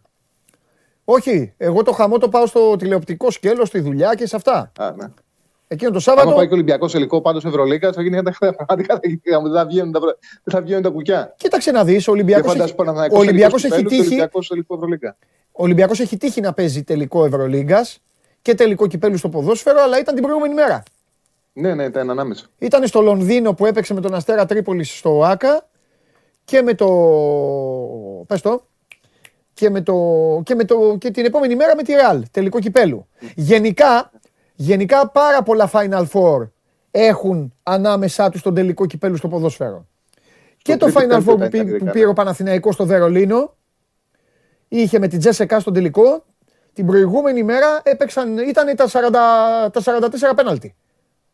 Του Ολυμπιακού ναι, με ναι. την ΑΕΚ. Γενικά Και τώρα το- αυτά τα δύο μου ήρθαν έτσι. Είναι πολλά, πολλά, Και πολλά. το Final Four όταν είχε χάσει ο Παναγικός στο Βόλο από τη Λάρισα είχε πάρει ε, με τη Σεσεκά στο ΆΚΑ. Ναι. Που από το αποδητήριο είχε πει Εντάξει, ότι ο Μάης- στην ΑΕΛ κέρδισε το Παναγικό. Το τελευταίο, το τελευταίο δεκαήμερο του Μαΐου έχει αυτά τα γεγονότα. Καταλάβες. Οπότε συνήθως πέφτουν μέσα. Για πες. Το κακό είναι ότι πέφτει και η Eurovision μαζί και τα χάνουμε όλα. Χάνουμε την Eurovision. Εντάξει, Τσάρλι, δεν πειράζει. Αυτό το κακό. Χάστε. λοιπόν, Λοιπόν, πάμε. Έχουμε ένα παιχνίδι με τελικό κυπέλου Πέτης ε, Βαγεκάνο. Ε, ο- η, Β- η Βαλένθια περιμένει τον αντίπαλό της. Κέρδισε χθες ένα με την Μπιλμπάο. Μας έσπασε και το σύγχυμα. Λοιπόν, η Πέτση κερδίσει 2-1 στη Βαγεκάνο. Είναι φορμαρισμένη. Είναι μέσα σε όλα. Είναι στους 16 του Europa. Είναι ε, τρίτη στο πρωτάθλημα. Έχει μεγάλη ευκαιρία να πάει στο τελικό μετά το 2005. Είναι και ο τελευταίος τίτλος αυτός. Το 2005 τον είχε κατακτήσει. Η Βαγεκάνο είναι σε κακή κατάσταση. Το 2022 έχει μια ισοπαλία και 6 ήττες. Φυσιολογικό είναι, διόρθωση έγινε. Είχε ένα εκπληκτικό πρώτο γύρο η Βαγεκάνο. Ε, εντάξει, και ήρθε μια, απο- μια φυσιολογική ε, διόρθωση. Το να κερδίσει η Μπέτης είναι το 1,75. Η Βαγεκάνο αναγκαστικά θα ρισκάρει. Θα ανοιχτεί. Καλή είδηση για το Πελεγκρίνη, πολύ καλή είδηση ότι ο Φεκίρ που βγήκε τραυματίας με την ε, Σεβίλη θα παίξει κανονικά, Μμμ. όπως θα παίξει και ο Κανάλες. Δηλαδή έχει καλές ειδήσεις η Μπέτης στο σημερινό ρεπορτάζ. Εγώ αυτό περίμενα για να επιβεβαιώσω τον άσο της. Θεωρώ ότι θα κερδίσει. Η Βαγεκάνο δεν είναι καλά. Θα πρέπει να ρισκάρει. Μεσοεπιθετικά η Μπέτης είναι πάρα πολύ καλή κατάσταση. Είναι φορμαρισμένη και έχει τεράστια ευκαιρία. Δηλαδή κερδίσει ένα-δύο εκτός. Νομίζω εντάξει θα πάει τελικό. Πιστεύω θα κερδίσει κιόλας. Θα πάει με δύο νίκες. Οχο. Τέλεια. Ωραία. Μπέτης Βαγεκάνο, άσο. Τα λέμε, Τσάρλι μου. Γεια σου Παντελή μου. Γεια σου, Τσάρλι. Γεια. Να είσαι καλά. Λοιπόν, και αύριο ο Τσάρλι θα στείλει και τις κάρτες εδώ όλα για το ότι θα παίξουμε το τρίμερο για να είστε όλοι. Τώρα ε, ε, δείτε αυτό, δείτε και κανέναν Κούριτς. Έχεις σήμερα Ευρωλίγκα. Θα τα πούμε μετά με τον Καβαλιαράτο και την κάνετε τη δουλειά.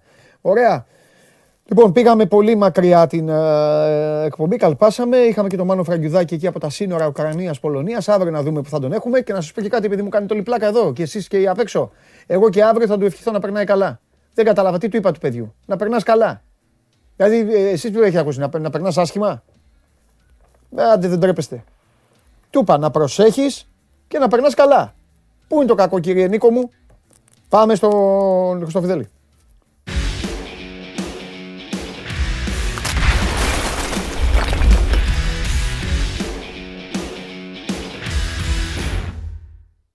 Μεγάλε. Μόνο είσαι, εσύ θα με Άρχοντα, πού δικαιώσεις. είσαι, Εσύ θα πού πεις ότι, είσαι; εσύ θα πεις ότι έχω δίκιο. Να σου πω, βγάλαμε το φραγκιουδάκι. Και του είπα στο τέλος, Μάνο, πρόσεχε είδα, και να το περνάς είδα, καλά. Το είδα, το είδα. Το Καλά δεν έκανα, ρε Μίτσο. Ε, εντάξει, ήταν κάπως, ήταν κάπως, Ναι. αλλά να σε σώσω λίγο, να σε σώσω. Ναι, Άντε, Μίτσο μου. εντάξει. Έλα. Ναι. Ήταν Λοιπόν. κάπως, τώρα είναι δύσκολα τα πράγματα. Ναι, Μίτσο μου, ναι, Μιτσάρα μου. Καλά του είπα. Δύσκολα, αλλά προσπαθώ να σε σώσω. Ναι, Μίτσο μου, το ξέρω, το ξέρω, Μίτσο μου, είσαι πάντα μαζί μου εσύ. Λοιπόν, Ναι. τι γίνεται; Μπαλάρα δεύτερο ημίχρονο, ε. Καρβάλιο, Βαλμπουενά, Βρουσάη, αριστερά. Μα είδες η μπάλα τι ωραία που είναι όταν την έχεις την μπάλα και ξέρεις να την κάνεις. ναι, διαφορετικά ημίχρονα, Ναι, συγγνώμη, Ναι. και με τον Όφη και με τον ε, ναι. Αστέρα Τρίπολης. Ναι. Ωραία, ωραίο ποδόσφαιρο, ωραία μπάλα Ναι. σε αυτά τα ημίχρονα. Ε, ορθολογικός Ολυμπιακός, θα λέγα Ναι. Παντελή. Μμμ. Και με το σύστημά του 4-2-3-1 και με, το, με τα δεκάρια του εκεί. Καρβάλιο μετά Βαλμποενά και με τις ε, στατικές φάσεις. Ε, ένας Ολυμπιακός που μπορεί, δηλαδή δείχνει ότι μπορεί να παίξει ποδόσφαιρο. Δεν είναι αυτό που είχαμε συνηθίσει. Τώρα θα πεις πάλι γιατί θέλω να γκρινιάξω τώρα. Ε, λίγο να έχει φορμαριστεί λίγο νωρίτερα. Όχι ότι μπορεί να πεις ότι θα γινόταν και η τρομερή διαφορά με την Αταλάντα, αλλά ρε παιδί μου παίξε ορθολογικά, παίξε όπως το ξέρεις τώρα, το, ο Ολυμπιακός που ξέρεις. Ναι. Κυνήγησέ το, παίξε λίγο πιο επιθετικά. Ναι. Τώρα με αυτά τα 3-4-3 ναι. δεν ξέρω. Τώρα. Μαζί δεν, σου, δεν αλλά- Του βγαίνει του Ολυμπιακού. δεν του βγαίνει του Ολυμπιακού. Εντάξει τώρα ο Τι να- χθεσινός Ολυμπιακός του δευτέρου ημιχρόνου. Να μιλάμε με πράγματα που έχουμε δει. Ναι, ναι. Αν έπαιζε έτσι την Αταλάντα. Εγώ δεν το λέω για να δικαιολογήσω τον Μαρτίν. θα βλέπαμε ένα ωραίο αγώνα. Όχι, καταλαβαίνω τι λες. Θα καταλαβαίνω βλέπαμε τι τον λες. Ολυμπιακό να Ναι. κάνει φάσεις. Αλλά Εγώ δεν, συγκρι... δεν συγκρίνω τη... τα παιχνίδια. Απλά λέω ότι ε, αυτός είναι Ολυμπιακός. Αυτή είναι η φιλοσοφία του. αυτή μαζί είναι η σου είμαι σε νοοτροπία του. αυτό. Σε αυτό είμαι μαζί σου θάνατο. Άστο. Εννοείται. Ναι, δηλαδή, Ναι. οκ. Εντάξει, Λοιπόν. και τώρα δεν κατάλαβα γιατί να μην είναι ο Καρβάλιο στη, στη λίστα της Ευρώπης και να είναι άλλοι, τέλος πάντων. Αφού πήρε το Ε, Φαντιγκά. αλλά για να, πάμε, για να πάμε για το χθεσινό, Ναι. να σταθούμε σε δύο-τρία πράγματα, έτσι Παντελή, και άμα θες να σχολιάσεις και εσύ να... Οκ. Ε, το ένα είναι ότι ο Ολυμπιακός έχει βάλει 7 γκολ με τον Όφη και τον Αστέρα, χωρίς να έχει σκοράρει ότι Κύριο και ο Λαραμπή, παράξενο. Ε, ο Ελαραμπή, ενώ δεν κάνει γκολ μέσα στο 2022, έχει Δίνει όμως. τρεις, τρεις assist για δοθικά παιχνίδια στο Ναι. πρωτάθλημα, τρεις assist και δουλεύει και φαίνεται και από το παιχνίδι του ότι δουλεύει για τους συμπαίκτες του. Ε, επίσης οι 100 νίκες του Μαρτίνς είναι ένα στοιχείο που πρέπει έτσι να το πιστώσουμε στο πρωτάθλημα εννοώ 100 νίκες του Μμ, Μαρτίνς μμ, μμ. ε, γιατί είναι ο προπονητής και ο ξένος προπονητής ειδικά ε, που φτάνει σε αυτό το σημείο και Ναι. πολύ γρήγορα Ναι. με τις 100 νίκες και επίσης θα πρέπει να σταθούμε λίγο στο Βρουσάη θεωρώ Ναι. ε, πέρα από τον ε, Ματιέ που ήταν μέσα στα 4 από τα 5 γκολ και εντάξει ο Ματιέ είναι ο Ματιέ που κάνει τη διαφορά όποτε και να παίξει Ναι, α, πάντως το δεύτερο γκολ, το οποιο είναι, το οποίο είναι τρομερό γκολ, είναι το καλύτερο γκολ του Ολυμπιακού. Θέλω να πω ότι την μπάλα την κατεβάζει, γιατί έρχεται μια μεγάλη μπάλα και την κατεβάζει ο Καρβάλιο με στήθος πολύ ωραία και γυρίζει και την γυρίζει αφήνει κιόλας. στο Βαλμπουενά και σηκώνεται και φεύγει, εξαφανίζεται, κάνει όλη την κάθετη κίνηση, ναι αυτή είναι τρομερή κίνηση του Καρβάλιου παίρνει την μπάλα μετά από τον Βρουσάη, γιατί ο Βαλμπουενά τη δίνει στο Βρουσάη, ο Βρουσάη την δίνει στον Καρβάλιο και ο Καρβάλιο χωρίς καν να κοιτάξει, ξέρει μία που τη είναι, γυρίζει. τους έχει δει τρέχοντας και τη πάει κατευθείαν και τη στέλνει μέσα. Ε, εξαιρετικό γκολ και πολύ μπάλα. Για να το βάλεις αυτό το γκολ όμως πρέπει να έχεις μπαλωμένους παίκτες μέσα. έτσι, έτσι και πρέπει να, να προσθέσω σε αυτό Ναι. Να, να δώσουμε και ένα credit και στους υπόλοιπους ότι και στο, τε- ε, στο πέμπτο γκολ του Ροντρίγκε. Ναι. οι παίκτες του Ολυμπιακού έχουν αλλάξει 14 πάσες μέχρι να φτάσει στο Ναι, Ροντρίγκες ναι. και να γίνει γκολ. Μα είναι άλλη ομάδα. Δημήτρη, είναι άλλη Είναι ομάδα. άλλη ομάδα. Αυτό ήθελα, αυτό θέλω να πω. Αυτό Είναι θέλω άλλη να πω. ομάδα. Και θέλω να πω και κάτι και για τον Μαρτίνς. Καταλαβαίνω τις δηλώσεις που έκανε. Καταλαβαίνω ότι στηρίζει τα τιμημένα γυρατιά που έλεγε και ο Ανδρέας Παπανδρέου. Και θέλει πάλι τον Αβραάμ Παπαδόπουλο, πάλι τον Βαλμπουενά. Καλά, τον Λαραμπή εννοείται, γιατί να πει όχι. Αλλά απλά αυτά τα παιδιά ε, πρέπει να είναι μέσα σε ένα γήπεδο όπου η ομάδα θα πρέπει να αυξήσει τα τρεξίματά της, Δημήτρη. Το φετινό Έτσι, πρόβλημα του Ολυμπιακού είναι τα τρεξίματά του. Ξεκάθαρα. Είναι, είναι θέμα αυτό. Η φυσική γιατί- κατάσταση. Ναι. Η φυσική κατάσταση είναι ένα θέμα και είναι ότι και η κεντρική χαφ θα έλεγα ότι δεν είναι και οι πιο γρήγοροι Ναι. στον κόσμο. Και δεν Δηλαδή, κάνουν- και δεν ο κάνουν- Εμβιλά και ο, Μα, ο Μαντί και ο Μπουχαλάκης δεν είναι πιο γρήγοροι, αλλά κάνουν τη δουλειά που μπορούν να κάνουν και οι τρεις μαζί μπορούν να την κάνουν πολύ καλά. Ναι. Ε, έχει τα τρεξίματα και την οξυδέρκεια αυτό που έχει αλλάξει όπως ανέφερες και στη Ναι. φάση ο Καρβάλιο. Ναι. Δηλαδή βλέπουμε γρήγορες κινήσεις, Ναι. γρήγορες αντιδράσεις. Ναι. Έχει, είναι, έχει το γρήγορο τώρα Ροντρίγκες, ο οποίος σκόραρε για δεύτερο συνεχόμενο παιχνίδι. Δεν πρέπει να το περάσουμε έτσι, γιατί μόλις γύρισε από τον τραυματισμό βρίσκει και τα γκολ. Δηλαδή, λέγαμε για τον Εκστρέμ που δεν θα βρει γκολ. Να βρίσκει και από τον ε, Ροντρίγκες και από τον Μασούρα φυσικά. Μα είναι ο μοναδικός Δηλαδή- κανονικός ρε Δημήτρη. Το λέγαμε από όταν αποκτήθηκε. Ναι. Απλά ο Μαρτίνς είναι άτυχος πρώτον γιατί είχε τα προβλήματά του ο Ροντρίγκες. Και δεύτερον, ο Μαρτίνς πήγε, πι- πι- πήγε πεισματικά με τον Ουνιεκούρου. Γιατί Ναι. αν έδειχνε, αν έδειχνε ότι Του έδωσε ψάχνετε. τις ευκαιρίες. Ναι, έδωσε. Αν έδειχνε ότι ψάχνετε, αν έβαζε λίγο και τον Βρουσάη, λίγο και κάποιον άλλο στο πλάι. Ξανά τον Ουνιεκούρου. Και εντάξει, θα ήταν και άλλος ο λόγος που Ναι, θα κάναμε, η ναι, συζήτηση. Ναι. Ο Μαρτίν πήγε καρφί Ουνιεκούρου σε όλα. Ε, Ναι, το κυνήγησε πολύ με τον Νιακούρ, το κυνήγησε πάρα πολύ. Τώρα η, Τι κόμμα. η ουσία είναι ότι τα κανονικά εξτρέμ είναι αυτά, δηλαδή ο Μασούρας με τον Ροντρίγκες. Δεν, δηλαδή δεν υπάρχει αμφισβήτηση για την Ναι. εικόνα του Ολυμπιακού εννοώ και για την αποτελεσματικότητα Ναι. και για τα γκολ.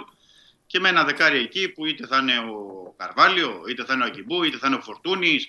Δηλαδή αυτό είναι το σύστημα του, Εγώ ξέρεις του γιατί. Ολυμπιακού. Εγώ ξέρεις Για γιατί το τον, μα- πρωτάθλημα τον τουλάχιστον μαλώνω και τον το Μαρτίν. κύπελλο. Είπες κάτι Ναι. πολύ σωστό για τα, για τα τρία κεντρικά χαφ. Και Ναι. τα τρία κεντρικά χαφ φέτος έχουν εικόνα χειρότερη από την περσινή. Αφού έχεις Ναι. τον Αγκιμπού Καμαρά λοιπόν και θέλεις να τον, α, να τον μάθεις, θέλεις να του δώσεις παιχνίδια και έχει και διπλές αντοχές από τους άλλους, Δοκίμασε λίγο τον Αγκιμπού Καμαρά και βάλε έναν παίκτη από αυτούς που ξέρουν μπάλα μπροστά. Βάλε, βάλε τον Γκούντε. Γιατί δεν δίνεις δηλαδή, γιατί δεν δίνεις χρόνο στον Γκούντε όταν βλέπουμε το Μαντί Καμαρά και σέρνεται 6 μήνες; Αφού σέρνεται το παιδί, τι να Ναι, κάνει; το Γκούντε, το Γκούντε το έχουμε πει ότι θα έπρεπε να πάρει. Θα έπρεπε να πάρει. Και ο Ακιμπού θα τον ήθελα γιατί βλέπεις ότι παίζοντας στα, στα πλάγια. Ναι. Είναι, είναι και ντεφορμέ τώρα το τελευταίο διάστημα. Εντάξει, αυτή είναι η αλήθεια. Μα πώς να παίξει τα πλάγια; Ε, και τον βάζεις συνέχεια στα πλάγια. Ε, το θέμα είναι για στον άξονα. Στον άξονα παίρνει περισσότερο. Βρε Δημήτρη, τα τρεξίματά του είναι τέτοια και είναι παίκτης άξονα. Να πάει, να πιέσει, να Ναι, κλέψει, να την να ξαναδώσει. πιέσει, να κλέψει, Μια- ναι. Στο πλάι, στο πλάι πρέπει να μπορείς να βγάλεις σέντρα. Να μπορείς να κάνεις συνέχεια αδιάκοπα διαγώνια κίνηση. Να μπορείς να τελειώσεις τη φάση συνεχώς. Να μπορείς να υποστηρίξεις τον back πίσω σου. Να μπορείς να κλείσεις διαγώνια όταν θα γίνει όλη η μετατόπιση της ομάδας για να γίνεις εσύ έξτρα κεντρικό χαφ. Θέλει δουλειά το πλάγιο χαφ. Δεν είναι Ναι, και το δεν πλάγιο έχει- χαφ. Και ο Ακιμπού δεν έχει και την ε, τρίμπλα αυτή να πάει στο ένας με ένας εναντίον Α, ενός ακριβώς. για, να, για να περάσει τον μπακ. Είναι άλλου είδου τύπου παίκτης και γι' αυτό έχει κάνει και τα καλύτερα του παιχνίδια στον Ναι. άξονα. Και έχει κάνει και τις διαφορές και στα ντέρμπι όπως είχε κάνει με την ΑΕΚ, με τον ΠΑΟΚ. Είχε παίξει ε, κεντρικός πίσω από τον επιθετικό. Ναι. Εκεί είναι η θέση του. Ναι.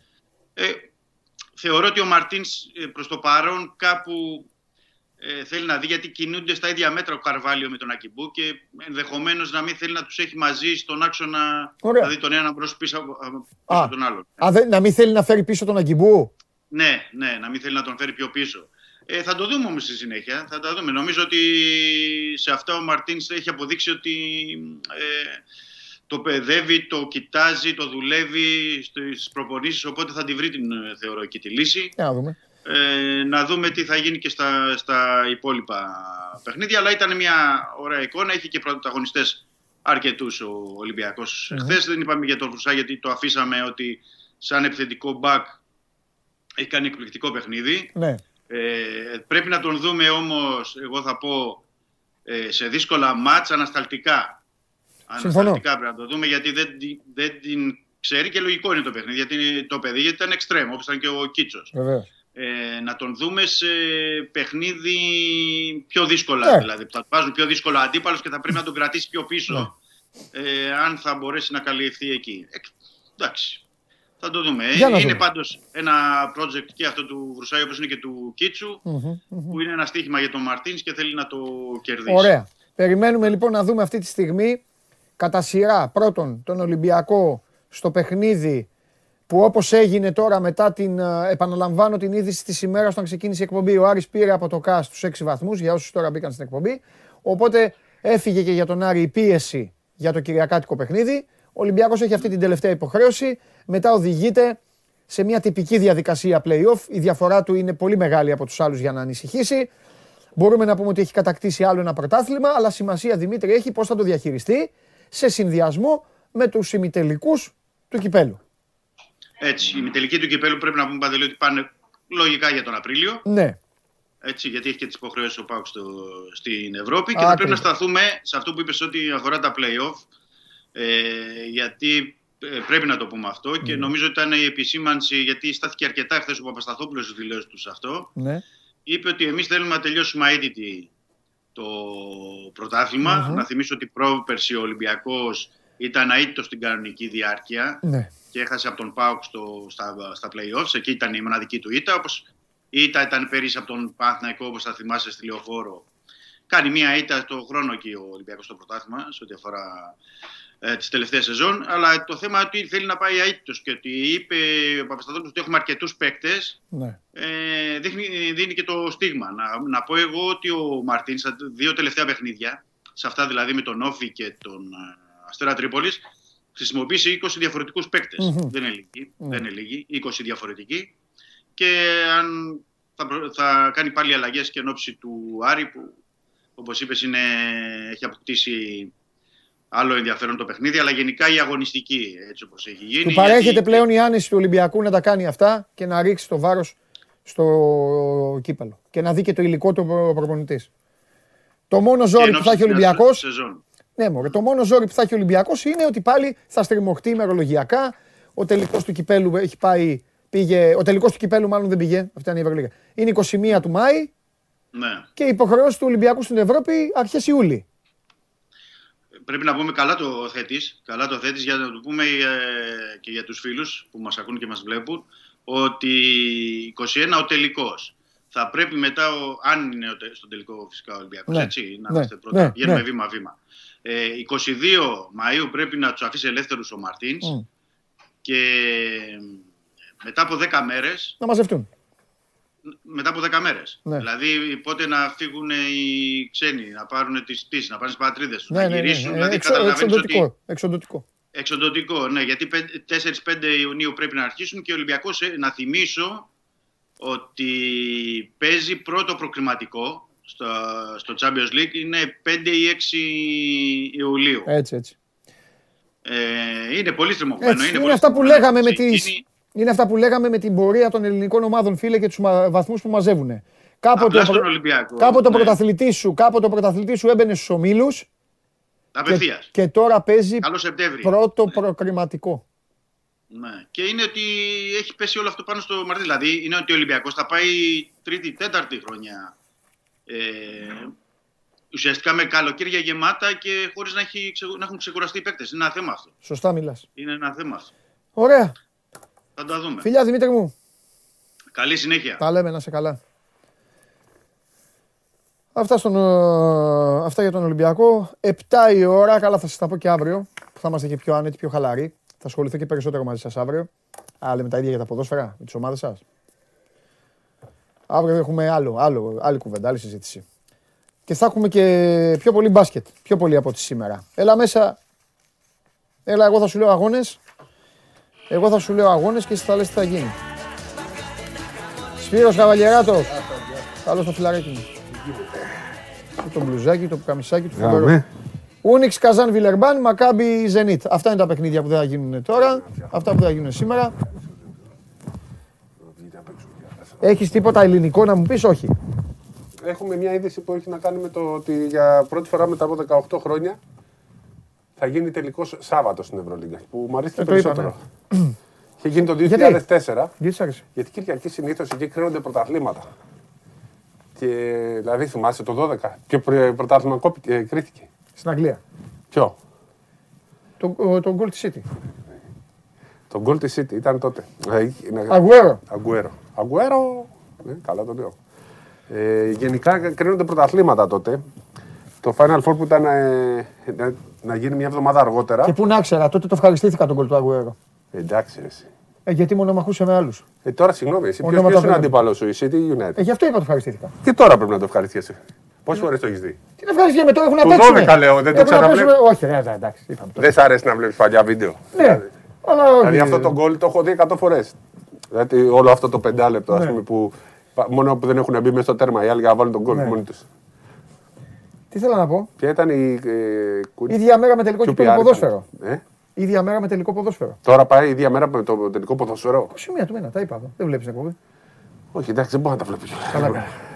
Λοιπόν, Όταν θα μπει και το WiFi και στο αυτοκίνητο, τότε θα τα βλέπω όλα. τότε τελειώσαμε. Ναι, τότε θα γίνει το. θα τα κάνει όλος ο κόσμος. Τελειώσαμε.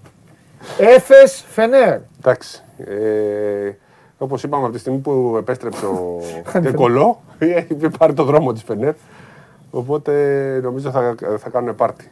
Θα κάνει πάρτι η ΕΦΕΣ. Εντάξει, είναι λίγο κουρασμένος ο Λάρκη που παίξε και δύο ματσάκια παραπάνω. Δηλαδή από την Πέμπ- Πέμπτη Παρασκευή Δευτέρα έπαιξε τρεις αγώνες. Και έπαιξε πολύ, δεν τον βγάζαν αυτό να.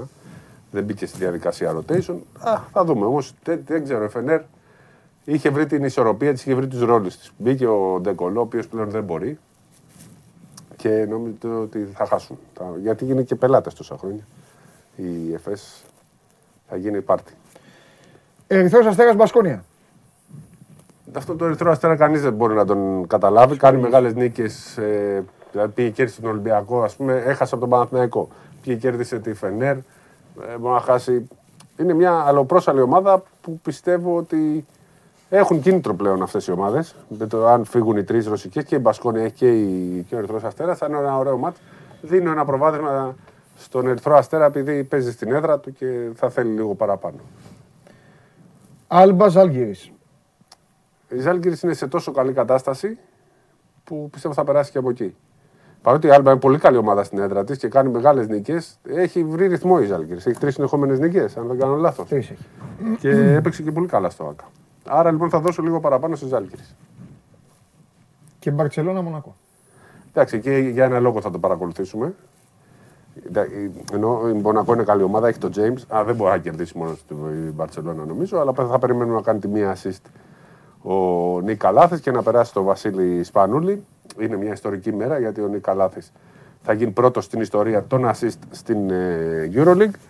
Ένα ρεκόρ που το χάνει ο Βασίλης Σπανούλη, παραμένει πρώτος σκόρερ και δεν ξέρω αν θα τον περάσει τελικά κανείς γιατί λέγαμε ότι ο Ντικολό με το ρυθμό που πήγαινε μπορεί να τον περάσει. Χάλασε αυτός ο ρυθμός για πολλούς λόγους. Έτσι λοιπόν θεωρώ ότι θα κερδίσει η Μπαρσελόνα και θα είναι το πάρτι του Νικ ε, Καλάθη. Δεν θα κερδίσει με μεγάλη διαφορά, θα κερδίσει γιατί ξέρεις είναι και λίγο. Ε, πάει λίγο με το φρένο, πάει λίγο με το ξύλο, δεν πάει να κυριαρχήσει απόλυτα. Θα κερδίσει με όχι μεγάλη διαφορά. Δεν ξέρω καν τι δίνει στο στοίχημα για βασικό handicap. Μάλιστα. Αυτή είναι η εικόνα για την ε, Τα υπόλοιπα- σημερινή τα υπόλοιπα μάτς Euroleague. αύριο. Ναι. Ο Ολυμπιακός Οι- που οι παίζει ελληνικές στην ομάδες Bayern. Ε; Οι ελληνικές ομάδες αύριο. Ναι, ναι. Ε, Χθες ανησυχήσαμε με τον παίκτη της Bayern, ο οποίος χτύπησε. Δεν έχω, εγώ δεν έχω δει ακόμα βίντεο και ελπίζω να μην δω και καθόλου. Πήγαν, τον καλύψανε. Αν είδες, ε, χτύπησε. Ευτυχώ δεν είχε κάταγμα στο κεφάλι, αλλά έπεσε Άσχημα. έπεσε άσχημα. Μπαίνουμε τώρα σιγά σιγά επανέρχεται και το πρωτάθλημα. Αύριο θα αναφερθούμε, αύριο θα πούμε τα προγράμματα. Γιατί ε, αρχίζει και γίνεται μια διαδικασία να ομορφύνει και το πρωτάθλημα σε βάθος χρόνου. Πάνε να τις κάνουν λιγότερες τις ομάδες. Έχουμε καιρό, θα συζητήσουν στον Ισακέ. Δεν αντέχει πιστεύω παραπάνω από 12 ομάδες η Α1. Γενικά τα πρωταθλήματα πρέπει να μικρύνουν με βάση και την Ευρωλίγκα που έχει πάρα πολλά παιχνίδια. Και πώ το έκανα τώρα, δεν θα ανεβάσουν ομάδες ή θα πάνε. Ναι, γι' αυτό σε βάθος χρόνου, για 24-25 αν θυμάμαι καλά, θα, είναι, θα... Θα το πάνε με μία σιγά σιγά. Ναι, ναι, ναι. Και θα πέφτουν αυτοί που δεν θα μπορούν, θα μπουν κριτήρια. Αυτό που γίνεται σε όλη την Ευρώπη, αλλά εδώ φοβόμαστε να το εφαρμόσουμε. Γιατί όταν αρχίζουν να εφαρμόζονται οι νόμοι, όλα θα γίνουν πολύ πιο εύκολα και στο ελληνικό μπάσκετ. Ρε, οι νόμοι Σπύρο. υπάρχουν να εφαρμόζονται. Ναι, ναι, Σπύρο, όταν όμως όταν όμως, από το 95, ε, τότε που έγινε η έκρηξη του αθλήματος και για μια δεκαετία έπαιρναν, δεν θα πω ονόματα ομάδων, έπαιρναν γειτονιές της Αθήνας, οι οποίες έχουν 600 άτομα γείτον, ε, γειτονιές. έπαιρναν ε, τηλεοπτικό συμβόλαιο απίστευτο. Δεν θυμάμαι σε δραχμές πόσα λεφτά είχαν πάρει μια Παίρναν, χρονιά. Τότε απίστευτο. φτάνω Sporting, ο Παπάγου, εκείνη. Θυμάμαι κάτι λεφτά. Ε, έγινε μια φούσκα. Φούσκα. Όλο αυτό. Έμπαιναν διάφοροι να ασχοληθούν με τον μπάσκετ στην Αθήνα, στη Θεσσαλονίκη, στην επαρχία, οι οποίοι δεν είχαν σχέση με τον μπάσκετ. Μπαίνανε για να έχουν οικονομικά με τους συνεργάτες τους. Φεύγανε. Και έμενε Αφήνανε το- την, αφήναν την ομάδα. Γι' αυτό τώρα, Θυμηθείτε λοιπόν, ομάδες της δεκαετίας του 2000. Μακεδονικός. Ο οποίος ε, μακεδονικός Που έπαιρνε παίκτες. Ναι. Θυμάσαι Μακεδονικό με Λιαδέλη, Παπα-Νικολάου. Εκεί τουλάχιστον όμως Ε, δεν είχε να κάνει με το τηλεοπτικό όχι, συμβόλαιο. όχι, είχε ήταν να και κάνει ο- με το Μεσάικο, ο οποίο Ήταν και Μεσάικος μια χαρά τότε. Ναι. Είχε τη... έπαιρνε τα έργα. Παράδειγμα τον είπα. Ναι. Δεν του χρεώνω κάτι. Αλλά σκεφτείτε μετά, μετά περάσαμε στην άλλη διάσταση. Η νέα μόδα, εκνευριστική. Δηλαδή, εμένα μου προκαλούσε και μου προκαλεί εμετό. Αλλαγή ξένων, τι. Που... Αλλαγή πόλης. Α, αλλαγή πόλης. Ε, ο Μακεδονικό αυτό έκανε όμως. Να φε- Ο ναι. πρώτος που το έκανε. Ε, ωραία. Και μετά οι υπόλοιποι αρχίσανε. Αυτός ο κόρυβος έφυγε από την Αμαλιάδα και γύρισε όλη την Ελλάδα. Ποιος είναι, ποια ομάδα Ο που Ιωνικός γύρισε; ήταν. Που Ο, μπράβο, είναι Φιλαδέλφια. Ο κόρυβος Συγγνώμη. εκεί είναι πάντα. Συγγνώμη, κόρυβε. Συγγνώμη. Ο Ιωνικός Νέας Φιλαδέλφιας έφυγε από τη ο- η Νέα Φιλαδέλφια και Η γύρισε. Λαμία πήγε. Η Χαλκίδα γύρναγε από εδώ. Ο Φάρος, πώς έγινε ο. Φάρος πώς πήγε έγινε; στη Λάρισα στη και Λάρισα, στη, Λίμνο. στη Λίμνο. Εντάξει, ρε φίλε. Τώρα πα Λίμνο Μπούμπουρας, ξέρεις, είναι. Εκείνη η έδρα στην Ουκρανία. Ναι, Και ξέρεις, έχουν το δικό τους. Ε... ανησυχίες έχουν. Ναι, βέβαια. ανησυχίες, είναι άνθρωποι λοιπόν. που έχουν, βέβαια, έχουν επιχειρήσεις. Θέλω να πω όμως ότι όλα φτιάχνουν και τώρα με την αλλαγή διοίκησης, ξέρεις. Ε, στην ουσία, τόσο καιρό λέγαμε ότι. Ε, τόσο καιρό λοιπόν λέγαμε ότι. Ξέρεις, επειδή έχουν γίνει τα προηγούμενα, δεν μπορεί να αρχίσει να εφαρμόζει τον νόμο τώρα. Τώρα όμως που άλλαξαν, αρχίζουν και αλλάζουν όλα, ε, δεν υπάρχει το τι έχει γίνει προηγούμενο. Έχεις τώρα δίκιο. πάμε σε μια εντελώς διαφορετική Το θέμα είναι κατάσταση. να μπορούν Αν- να μπουν κανόνες. ναι. Όταν, όχι, οι κανόνες υπάρχουν. Να εφαρμοστούν οι κανόνες. Όταν, ας πούμε, στην Ελλάδα εφαρμοστούν οι νόμοι και οι κανόνες, γιατί οι κανόνες υπάρχουν. Αν εφαρμοστούν, γίνονται όλα. Η εφαρμογή λοιπόν είναι το θέμα, όπως κανόνες υπήρχαν και για τα Final Four παντελή.